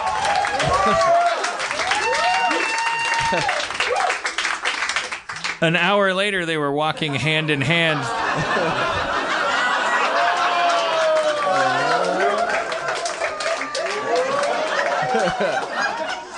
I gotta make sure she's pregnant. Uh, an hour later, they were walking hand in hand through previously unsafe neighborhoods. Co- top- topical. They were on fire for the most part. Looter, looters still during unsafe. uh, looters during the past few days had seen the end of the world as a great opportunity to steal television sets and shoot each other. No, that's television. Oh, sorry, sorry. I thought you said television set, like uh, singular. It would have been a typo. I Yeah, was No, nice no. one, Spencer. Hey, thanks, Ryan. That's what you're. Y'all are waiting for when I was going to get him back, right? I found my moment. In the green room, Ryan was saying that he was a mensch for trying to get his friend in for free to the show. Spencer, you dick. That was not my friend. That was a stranger named Connor. Where are you, Connor? Do I know you?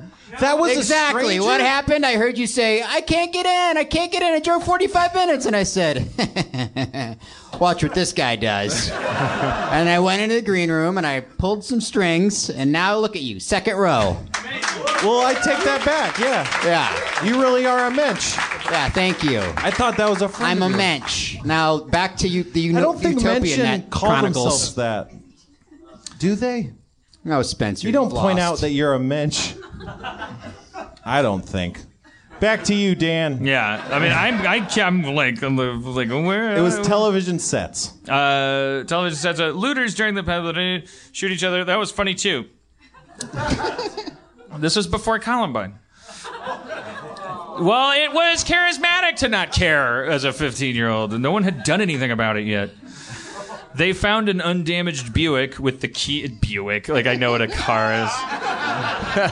they found an undamaged Buick with the keys in the ignition and drove it to Dan's home, but it was completely burnt to the ground. Son of a bitch. Dan said. I had a thousand dollars worth of computer equipment in there.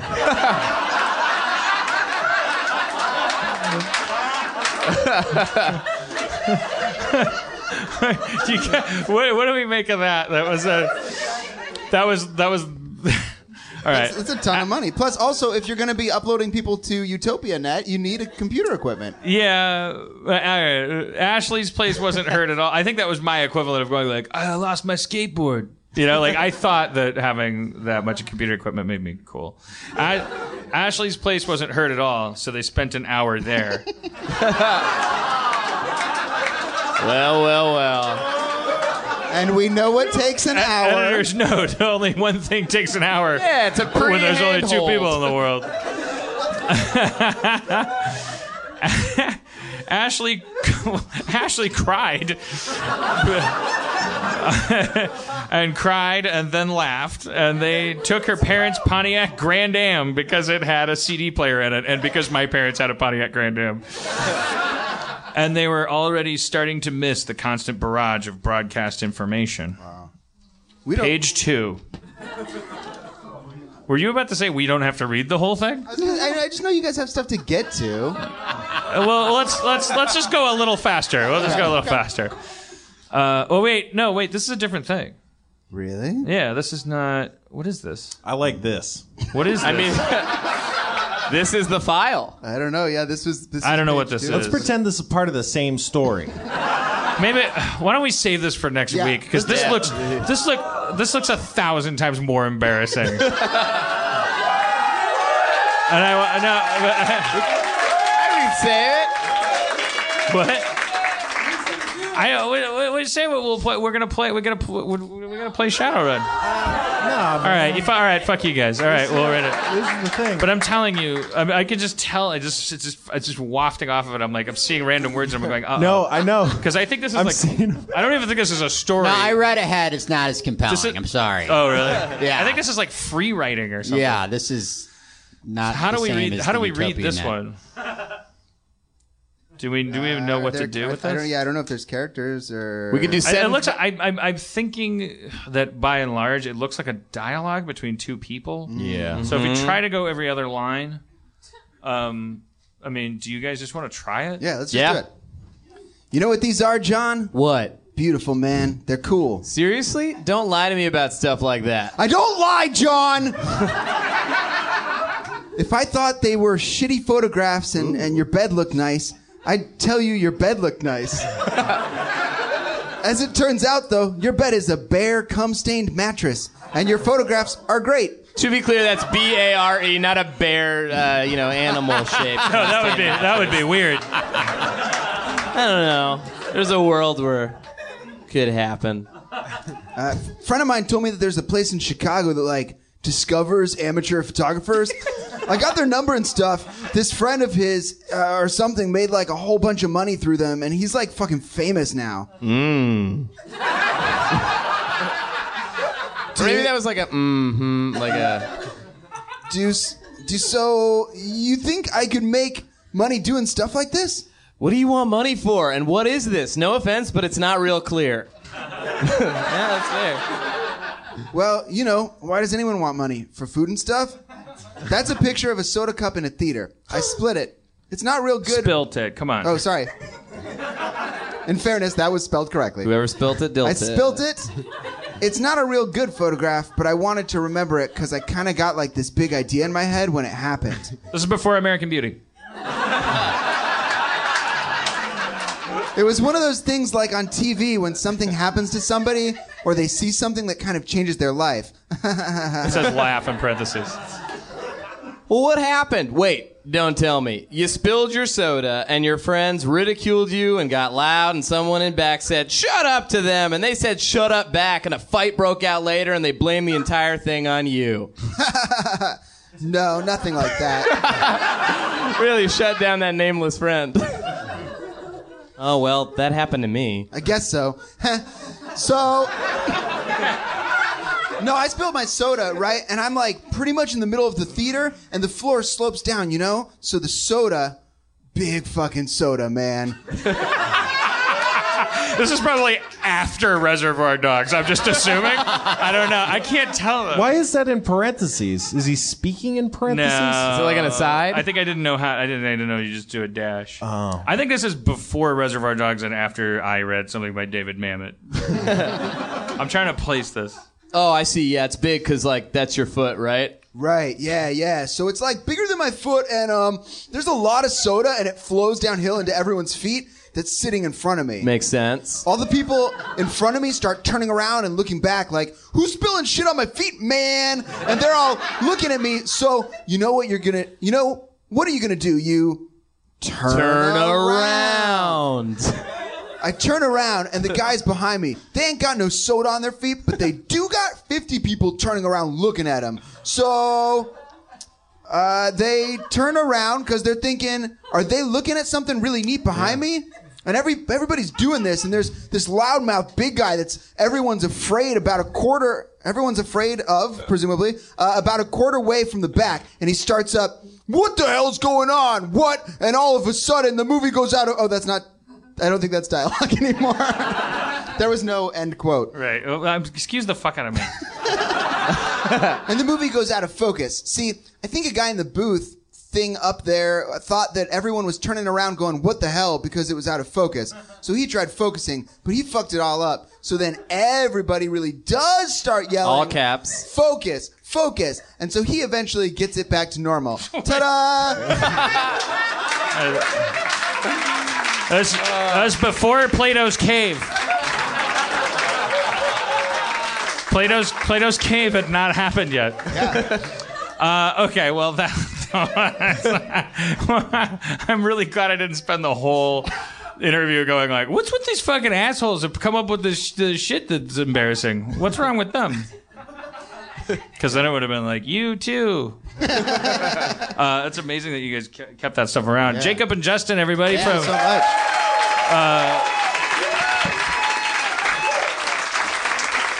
Before You Were Funny is the name of their show. And when you listen to it, your spirit will grow.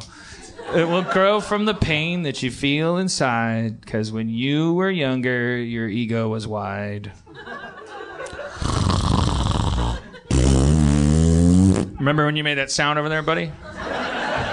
I had said something I thought was funny, and you were like, This is how I laugh. Well, it sounds like you're making a shit sound with your mouth. You're killing me. Two different sounds for a reason laughter, and then the poop sound. It's like a boo. Get your shit together.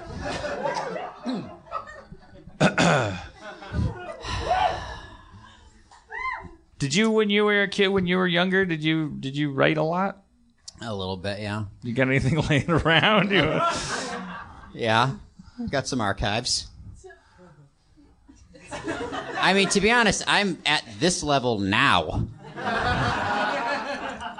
Well, as we were kind of approaching with them, it's sort of a, it's it's sort of a subjective thing because I kind of feel like I feel like the people in the audience, like having been them and heard hearing like other people be so laid bare, it's like it's it's not it's for the person that it's for that's sharing the stuff. It's like, oh god, I don't know what the, the metaphor is. It's like like everyone the, the actual cut is as deep and it's like nice to learn that it's not that deep but but it's interesting to see that the person that's the person that's receiving the cut thinks that it's going to cut their whole arm off and then watching it not do that because everyone's just like, oh yeah, you're, what, what, what, how good a writer do you think you are now? And uh, how, well, how much do you think I care if you were ever a good writer? And also, like, isn't that the first honest, last honest thing you ever wrote in your life? Because you were like, I try to get you pregnant because you're like, you didn't know. You're just like honestly expressing something. Was, was that part of some longer story novella? I was only I, was- I was just I was I I wrote a thousand of those things. It was just like I was trying to like I was like oh I, oh, I can see it. it's like I can see could see myself getting laid on a beach because the world ended I because want to of know robots. more about Utopia Net. I want to know more about what yeah, well, that's the trouble. couple. That's when you really have to write a story and stuff. Mhm. But I, I was just more into the, you know, like when Michael Michael Scott when they find the posters that he made for his movie. like I was one of those people, but I couldn't draw posters, Mm-hmm. you know. So I just wrote page ones of a lot of like really, really immersive um, stories about me getting laid. When I was really young, I would write sequels to movies. It was just like Bless I, I you. would watch things. Yeah, I'm a mensch. All right. I was in the middle of something where I would have said bless you. So really, you should have said I'm sorry because I was in the middle of something. bless you. Thank you. You're sorry. It's okay. Bless you. All right, what was I talking? Who cares? I wrote a bunch of stuff when I was a kid. Who cares? All right. Um, I also used to. Uh, uh, uh, no, never mind. Uh, I, I uh, when I was first uh, when I was first masturbating, uh, I uh, I would. Uh, Go on. I would I would do I was a kneeler and uh, and I there was no lock on my bedroom door so I, and I, I I just like at the height of my frenzy I would just go into my bedroom door close the door drop my pants kneel and jerk off right onto the door and much like Philip Seymour Hoffman's character in Happiness, I would, I would not like clean it up. I would like, oh, wonderful. this is all part of the thing. uh, like because because I thought like, well, who would ever know what that is? No one's. That's not going to be anyone's first guess. Who would think a good person would come that much on a door? What color, what color this was is the your perfect door? crime. What? What color was your door? After a while, yellow.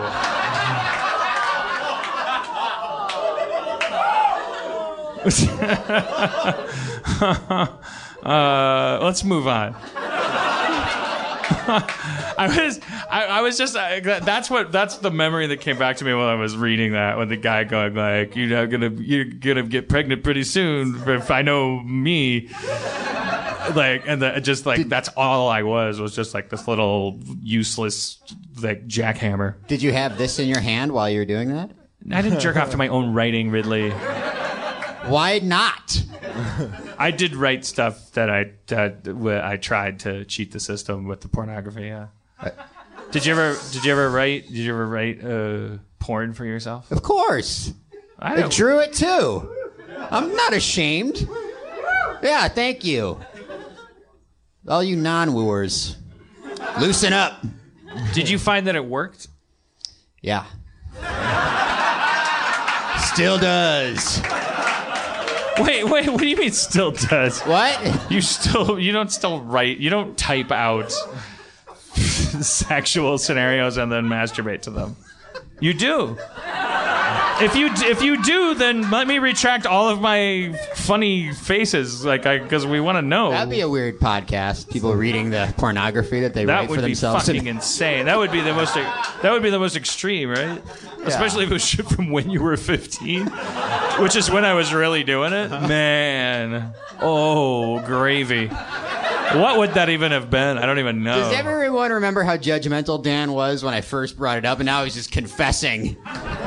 The floodgates are open. Yeah. No, it's, eh, all right, Ridley. Yeah. Let's bring up Demorge. All right. For God's sake. can we for for God's sake, can we can we get Demorge up here?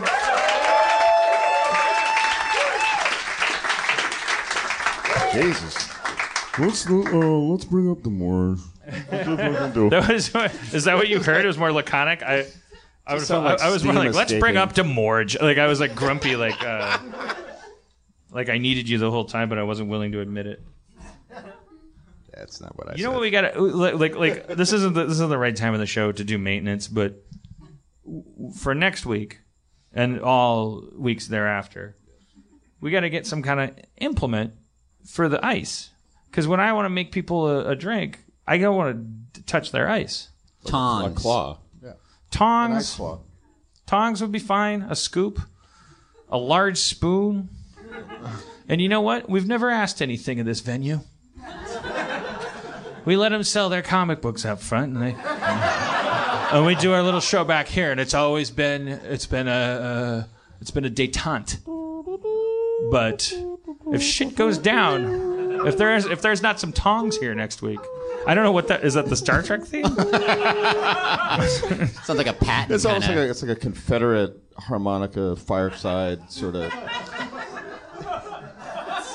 whimsy. Chris McKenna had the theme from the last Starfighter in his uh, i iPhone, uh, and he would start playing it every time I every time I went into a rant about something. And then it would uh, so It's then it was like this weird feedback loop Just- where I was like, "Do you like me or hate me?" um. Uh. My therapist told me to breathe. Woosha, woosha. What's what? What is that? Oh, it's just you know. Oh, you just made What, up a word. make, make up it what you will. Okay. Allow it into yourself. It might have been it might have been a small racist part of me that thought that maybe that was a real word that you were teaching us. it might it might have been the most racist part of my brain of all. So what have we Wusha, about- well, what's that? What's what that, have we learned about ourselves? what have we learned about ourselves? You're like, uh, mouth noises? Oh, yes, I'm sorry, sorry. Take the words into your mind. Roll them around like savory pieces of meat. Allow the flavors to tell you what they tell you about yourself. It's Later that on, do research. it's that time of the show Hey, when we uh, when we play Shadowrun. Shadowrun. Damn. And it's that time of the show when we, we haven't had a we haven't had a lady up, and it's only just a coincidence. So I'd like to ask if anyone wants to come up to the stage, but I won't be picking you if you if you have a if you present as a male. Rex up. I got you said you said I'll come up. You raised your hand first, but but but or I actually you were in my field of vision. She's been up. That clinches it. You haven't you haven't been up too, have you? All right. You're from where? Australia. Oh, from Australia. Oh, okay. Shit. You won't. You, you won't be our first Australian, but we, we, we, we love them. We love them. We don't love them all. We don't know that. There might be bad people from Only Australia. some of us are fond of you as well. So So, I'm, I'm working on it. What's your name? I'm Melanie. Hi. Melanie. Hello. This is Demorge. My name is Dan Harmon. Hello. Hi. Uh, I got high before the show, and that's Ryan Ridley, and that's that's the audience. That's Anatoly. Puts his feet way out. That's fine. You don't have to tuck him in. It I'm disappointed Matter. there's no cat sweater. Yeah. Anatoly, did you hear your Russian friends are like, "Oh, the polar ice caps are melting. That means we can put our legs out on the globe." and they and the, each leg will suck in more oil, so we can make more ice cap melting. Yeah. You guys are crazy. I told Dan about that Vice segment at dinner tonight. You guys Shit's got gonna dinner? Go down. Uh, yeah. I kind of asked. I sort of asked where Spencer was, didn't I? Yeah. Yeah. I care. oh man. He asked me why you don't drive me to the to the show, and I said because I because it's his it's his time to, to make his D and D's. It's true. I make. Yep. He was not making any D and D's. Oh no, this D and D was made months ago. Yeah, wait, wait. All right, let's. So, Melanie, have you have you heard the show? Have you I have, the- yes. So you kind of uh, is there a character you you've always wanted to play? We'll give you first choice. Um, I'd like to play Doctor Friend if I could. Okay. All right. I feel like he would go off well as an Australian.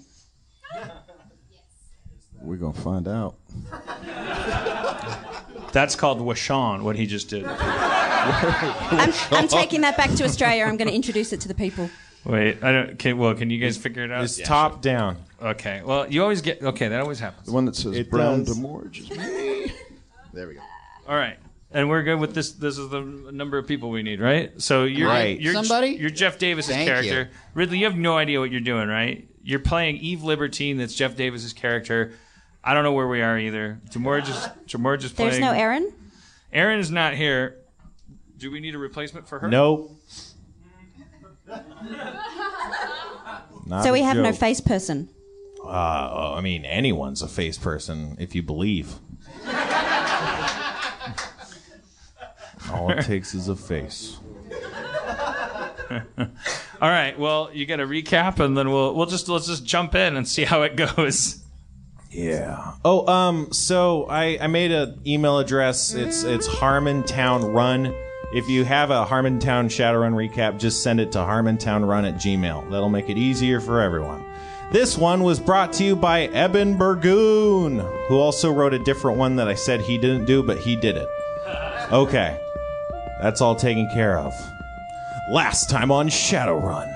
With one last drink and a decision, the gang hopped into their Uber and set out to claim their reward from Johnson. After some shrewd negotiations, the crew handed over the BTL chip research and Yellowman to the scheming corporate stooge. They were all smiles as Johnson gave them the hefty attache case filled with the sweet, sweet paper money of this digital age. Those smiles quickly faded to horror as they watched their nefarious employer shoot out the or shoot the unarmed Yellowman, his splattered blood now on their hands, pants, and faces. The question of their ethics barely coming into question until the noise from the Johnson driving away turned to the sound of muted beeps from their briefcase. Will our Shadowrunners ever get that next drink? Will they soon join Jesse Yellowman in, in, in Nano Hell? Is the meter still running on their Uber and do they take paper money? We find out now on Harmontown Shadowrun time.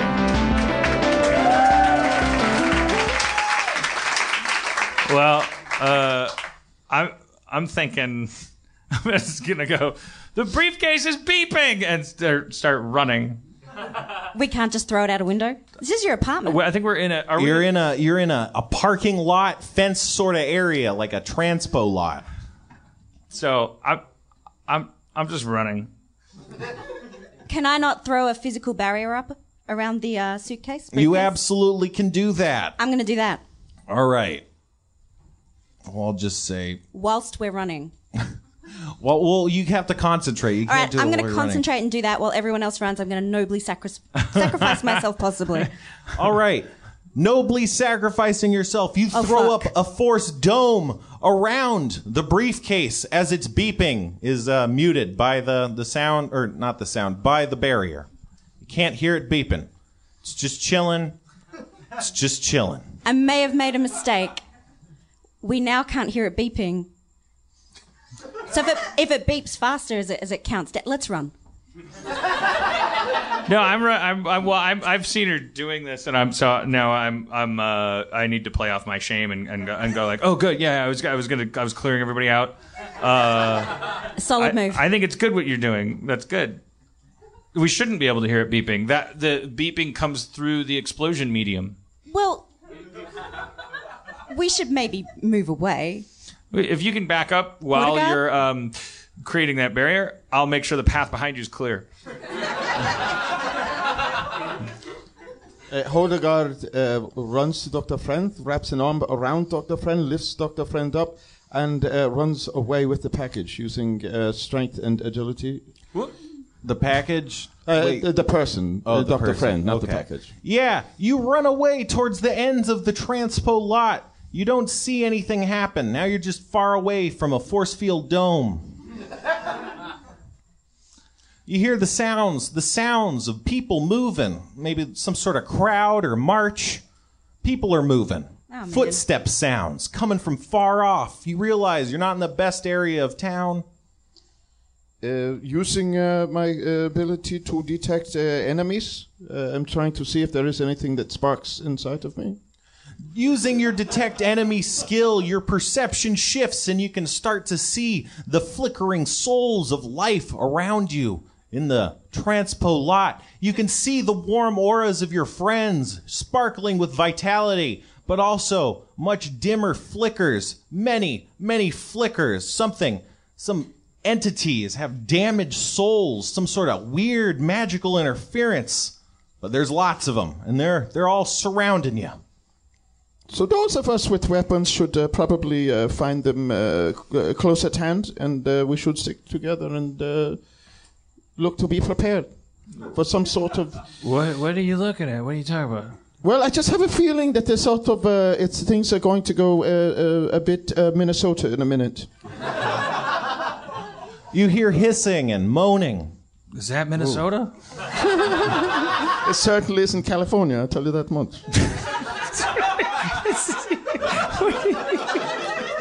but uh, I digress. I mean, they, they kind of sound like zombies or something. They kind of do. Why are they flickering? Are they like hologram zombies? His Some uh, kinda- his enemy sense has the ability to read people's auras, but people who are unhealthy or maybe afflicted by various things might have flickering or damaged auras. All right, well, just tell me where to shoot. Uh, and, and is there any way, uh, any way that I can get location on this, or is it just sort of uh, in the on the periphery? There's easily more than 30, 30 individuals. They're kind of all surrounding the general neighborhood. It's like they're fanning out, walking around, as if something's roused them. Why I have lifted my Ares Alpha assault rifle with the left hand and on the right the combat axe. You guys do the best you can do. find find find what weapon you have. Do we have a place we can all meet in case we get separated? Well, I can't physically hurt someone who hasn't hurt me first, so I'm sticking with you. Okay.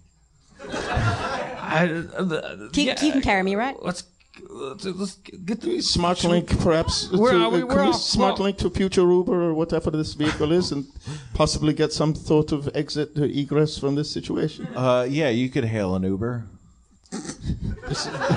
then this is what this is what I have done. So, so we're not going to hang around and check it out at all. Well, it, it's doing that thing where you can see all those cars, but it, no one's biting. You know. I'm gonna go. I'm gonna go up to the roof so that uh, Of a- I can protect everybody. You're in a fenced area, just like a like a parking lot. All right, I'm gonna go over the fence uh, to the, s- and then I'm gonna uh, seek higher ground, like a brave cat. at the at the Humane Society in a cage with one shelf at the top. Just higher ground just makes me more comfortable. I uh, I saw I saw a guy get killed on the ground once, and uh, kind of triggers me. So I'm gonna go up. up I could cover you from here. Perhaps. I don't. I'm I, from what? When? What? Just muzzle raised. I'm covering you in case some sort of action should happen. No, I'm. go- You said you're going. Well, I'm gonna. I was. Gonna, I thought we were all gonna go. Oh, it's a team operation. We're not retreating. I thought you were just going on the roof to watch out for us. Yeah, I was thought you gonna- were just going to gonna check go, it out. I was gonna go up the roof because I'm scared. Okay, okay. If there's- obviously it's come, gotten Do to that point. Do you want us to follow you? I, I, I don't. just- think, I don't think you can. So I you think I have have to leave you sort of- behind and go up to a higher place where I don't die. So the one who is so full of so much bluster with monologues and everything, do you have a monologue for insecurity? I don't think there's time for it. I, I, I'm scared. I'm scared of things on the ground. It's my thing. But, the, but, but the money's on the ground. So, so via comlink or whatever that is, Sure. what's the sitch? What do do you see people? Do you see zombies? What's going on? No, he said he saw fl- flickering. flickering I haven't seen anything yet. Well, you, I see you're the a guy. darkness. Tell us what you see. Look around. I'm what I see is my hands climbing over a chain link fence, getting out of the fence area. And I'm, I'm asking if I also see you guys coming with me or if I have to make up a lie about what happened to you to my friends at the bar. I'm in. Might I try and uh, is there some sort of distance? Uh, can I try to mind link uh, with some of these darker souls? Does this? You're not does- within range of any any mind linkable. Entities. As I suspected. So what? I, I, if- well, two. There's two votes in that direction. So I would say that uh, then Hildegard will follow. As will Doctor Friend. Heading over the fence, you climb upon the roof of an old devastated gas station. Told you there's a roof. What you see is people milling about. They look all weird and screwed up. They definitely have sorts of skin conditions as well as white skin. Like white, white, like pale albino style white. You see their eyes are crusted over as if they are blinded and their and their hands are covered in gnarled claws as if they've been twisted by some sort of dark force or virus. You recognize them to be ghouls, that is to say people who have been infected by the HMHVV virus. Too soon.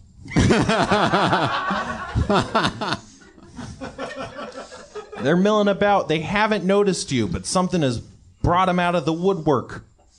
They haven't noticed us? No, no, they're just Oh. milling about blind style. Huh. How many? Lots. Like uh, ocean? Nah, like uh like 40. 40. Do I do, have I encountered ghouls before? Am I, Oh yeah, I mean ghouls, they're everywhere. Uh, is it possible to use uh, spell casting to sort of? Uh, I feel like we should just fight them, right? I mean, this is dying up here. I mean, come on, let's do something. Come on, let's fight Wow, these we can- ghouls. well, come we- on. we That's just puberty Do we, talking. do we fight one or do we uh, separate one and see if we can cure them? We could easily run away. The only thing that's keeping us here is a, do we want to fight 40 ghouls for a briefcase full of paper money? That's ticking.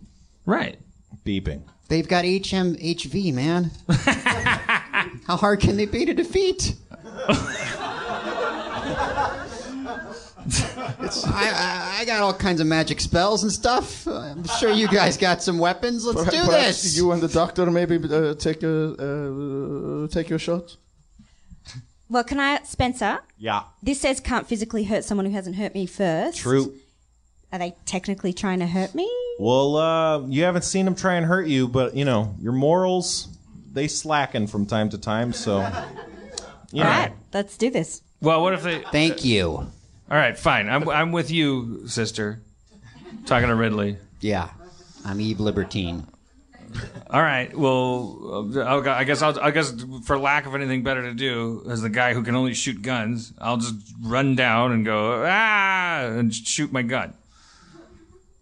I'm sure you'll you'll be right there to help me. Uh, absolutely. Um, uh, I have uh, severe seafood addiction, a distinctive style. I'm sure that.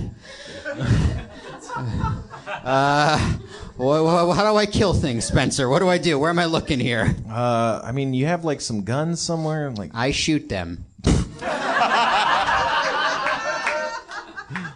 All right, where? At the ghouls. Okay, and Dan, you're just running. You're running down. I'm going. Ah! I have both guns in my hand and I'm just firing. Okay. Just firing. Hildegard into the also is firing And the part, others. part of what I'm doing is sarcastic because I'm tired of people saying I'm a coward. But the truth is, the, I'm a tactician and a and a procrastinator. But if this is bravery, ah! So who's all doing stuff? I got you two. Anyone else doing anything? Uh, I, I, can I fire the uh, Irish assault rifle? Just Yep. blanket the area. Sure. Now we're talking. And um, I have a ranged weapon. Mm-hmm. I'd like to shoot that as well. Okay. So everyone's just shooting. All right. Jim Nightblade leaps off the top of the gas station and launches himself into the fray, firing while yelling semi sarcastically. Oh, look at me! He pops two or three ghouls in their body parts as Eve Libertine also fires her weapons Oh yeah. at the ghouls, dropping. Let me use some of this astral combat too. Well, I see there's a four next to it. that's not a gun, though. It's combat. All right. Utilizing his astral combat, he realizes all the ghosts he could be attacking right now. Oh ha ha ha. I'll get to them later. Continuing to hail to hail the enemy with their fiery bullets. I don't know what the fuck.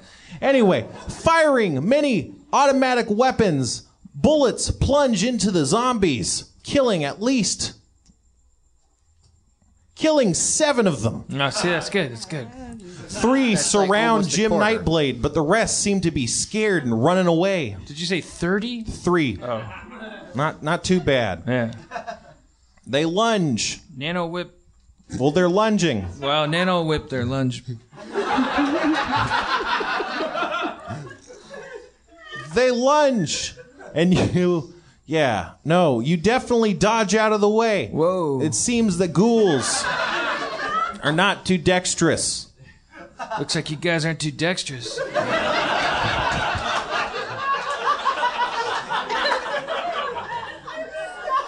Might I recommend some calisthenics in the morning and, uh, oh, not being a ghoul?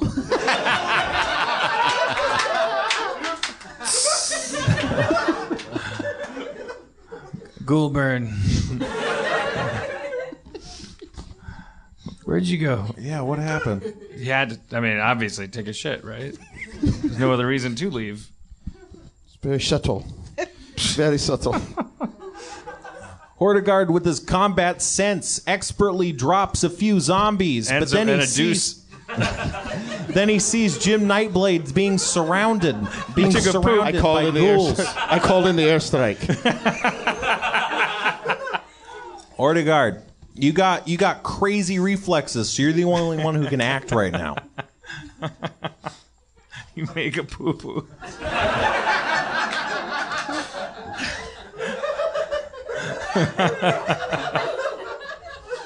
so obviously your skills at focus are at the negative, right? I guess it could have been a pee pee. No. Uh, it was it was the latter. That was fast then. But you, All right. you, you didn't. Uh, yeah, you, yes. We'll talk about it. We'll talk about it later. Soylent, Soylent Blue is not what it used to be. Um, Save him, Hordegard.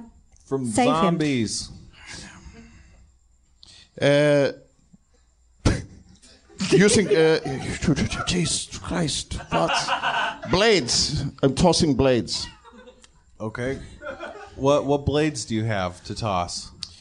Uh, they're uh, what sort of blades? I think the they? combat hatchet's the only uh, the only blade you have. So I'm going to so wield. Actually, I'm not going to toss. I'm going to wield it. I'm going to walk into the situation, Uh, moving as fast as I can, reacting quickly, and uh, swinging.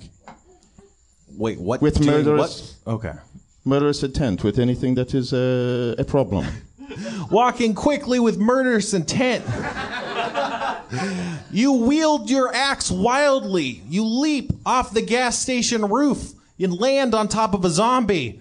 Coming down with your hatchet, you cleave the other one in half. In twain is like I, what I like to call it. Right in twain. Cleft in twain was it's a really old D and D thing we did once. Yeah, episode eight, something like that. Those that. were the days. One zombie remains. Really? Really? Oh, the re- a lot of them was- We scattered. He count. just We're killed two. through Now we're the bad guys. though. We're just gonna gather around him. Woo! Where you going, zombie? Yeah, let's leave. It's Saturday night. we just start taunting it and waiting for a zombie cop to show up to say, Uh, is it possible that Hodegar could fly off, uh, fire off a flashbang? Yep. Flashbang. Sure. To possibly stop uh, stop the zombie in his tracks. Well, it's blind. But a concussion Sure. might do a thing. So this is what. que- this, Do we need is, to this is- question this zombie? Sorry, before This- we this- kill it. "Yeah, yeah, find out what it knows." Yeah. I know I'm the overzealous one, but Everybody, Eve, Eve, everybody stand down. Eve's gonna question the zombie, the ghoul. all right. Get in there. I What's mean, your- I can heal things. Well, is what I'm saying. Well, if he doesn't talk or she, then we don't heal. We'll say, "Tell us the truth, and she'll heal you." Right. okay. Yeah. All right. You get what I'm saying? You guys, you guys got your, your fingers in the pulse of the ghoul, ghoul population. I think. What I'm doing is, I'm, definitely I, love what I'm being trying healed. to say is, I'm pushing my thumb into the ghoul's wound, trying to, you know, get it to talk. You want to make physical contact with an infected Good beast. way to get HHMVVV. well, just okay, Ghoul. You come on, come on, Ghoul. Tell him what you know What you about wandering the streets of the future and trying to eat people. Why are it's you not here? Austin Why? Powers. There's no Ghoul Captain. We're not. They just came out of a place. They didn't come out of the suitcase. There's no. We can't reason with them at all. Yeah, why are you assuming all this? Even if we could, is what I'm saying. If what if they were the smartest rats in the world? Be like, what are you doing, rat? He'd be like, what do you think? I'm walking around and shit. You're here in my story. It's not. I, I'm interrogating you. The ghoul should be asking us, where can I eat you? We- we- he has no information for us. He's a mouth with legs. This is some kind of crazy cyber steampunk world. I don't know what the rules are. It's half magic, half technology. I don't know what ghouls are in this world. I have some uh, facility with spell casting. Is there some sort of uh, spell? Um, I'm searching my brain, I'm trying to pull out something that might uh, uh, uh, latch onto that kernel of human that might still be left within the zombie's consciousness. I mean, I don't know, man. You got to check your spells. I have uh, said the level is five. I don't. I'm looking at. I'm, I'm gonna go over to the briefcase while this is happening. Okay. Is it still? Does so it while still, Spencer is laughing, does it still have the barricade on it? Yeah, yeah, it does. I I um I, I, I go. Hey, you want to lower the barricade? I, I, I, this this encounter's made me b- b- antsy. Sure. I'll lower the barricade. You do that. You hear beeping. I open the briefcase. You see nothing inside except for a small transceiver Fucking cock, dick, emitting beeping. shit, fucker. The ghoul that Ridley was talking to starts going crazy and crazed. It starts thrashing around trying to swipe at anything within reach. But they put a fucking gold magnet in the goddamn god oldest trick in the fucking book. fucking gold magnet. We fell for the goddamn three card monte of 2057. A fucking gold magnet. It's like it's like uh, uh, what are we fucking idiots? Gold magnet. So, are you stomping on it or anything, or do you want me to put the barrier back up again? No, just I mean, no. Take the ghoul magnet. It's for we, we can sell it at a Can we turn it fair. what? Can we turn it off? Well, like, who cares? I mean, you turn it off really by killing the ghoul. Like the ghoul magnet I mean, I, honestly, I, I, I'm, you're talking to a person who's just at the end, at the end of his rope. I just I feel like such an idiot. I've changed my mind so many times on this job, and we get the, the, the guy killed. We didn't do anything right. I'm a bad shadow runner. We got tricked by a ghoul magnet. Hordegard fires off a shock round in the direction of the flashing, trailing, thrashing beast. in the hopes that this will stop him from The- moving. You mean the ghoul, right? Yes, the ghoul. You do that, and it does that. I noted, Melissa. So at, so at least we've solved this, this Melanie. half of the question. Melanie. No, no, I, I know my place now. That's okay.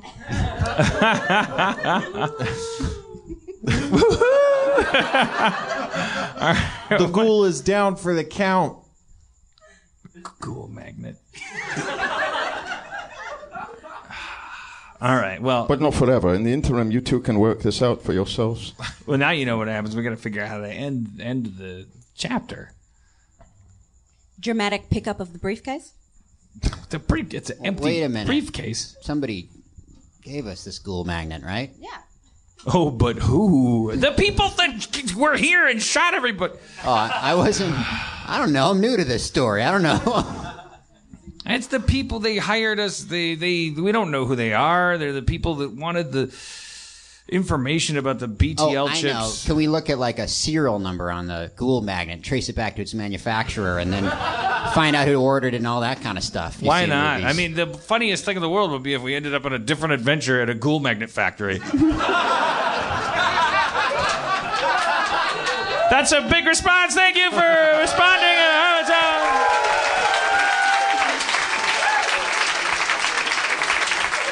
Uh, Ryan Ridley, our guest comptroller.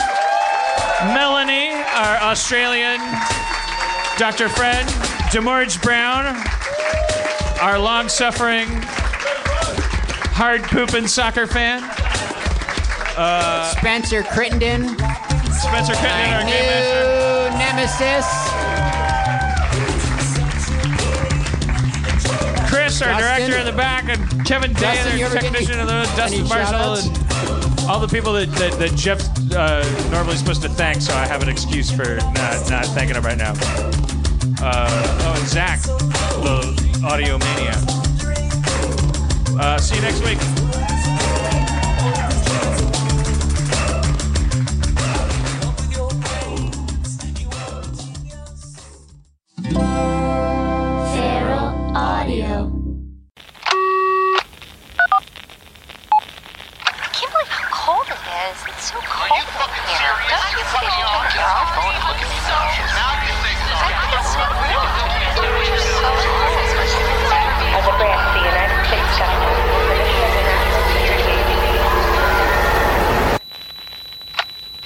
The United States government, it is the mission of the National Security Agency to assess and flag citizens of the country who may present a threat to its security. The NSA has clearance to wiretap by any means necessary.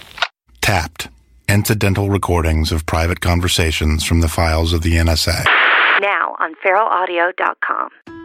Hello, beautiful. I'm Amy Errett, founder of Madison Reed, a hair color company I named after my daughter. One of the things I value most in life is time time to spend with my daughter, time to spend with family, and the time I put into my company that's reinventing the way women color their hair. The busiest, most successful women I know use Madison Reed, the amazing hair color hack. In under an hour and for less than $25, Madison Reed delivers gorgeous, shiny, multi-dimensional, healthy-looking hair with an ammonia-free formula. You'll look like you just came from a salon, but the reality is you have more me time to do what you love. Things get busy. Let us take care of you and your hair. Find your perfect shade at madison-reed.com and get 10% off plus free shipping on your first color kit. Use code NEW. That's code NEW. Try it. Love it. That's the beauty of Madison Reed.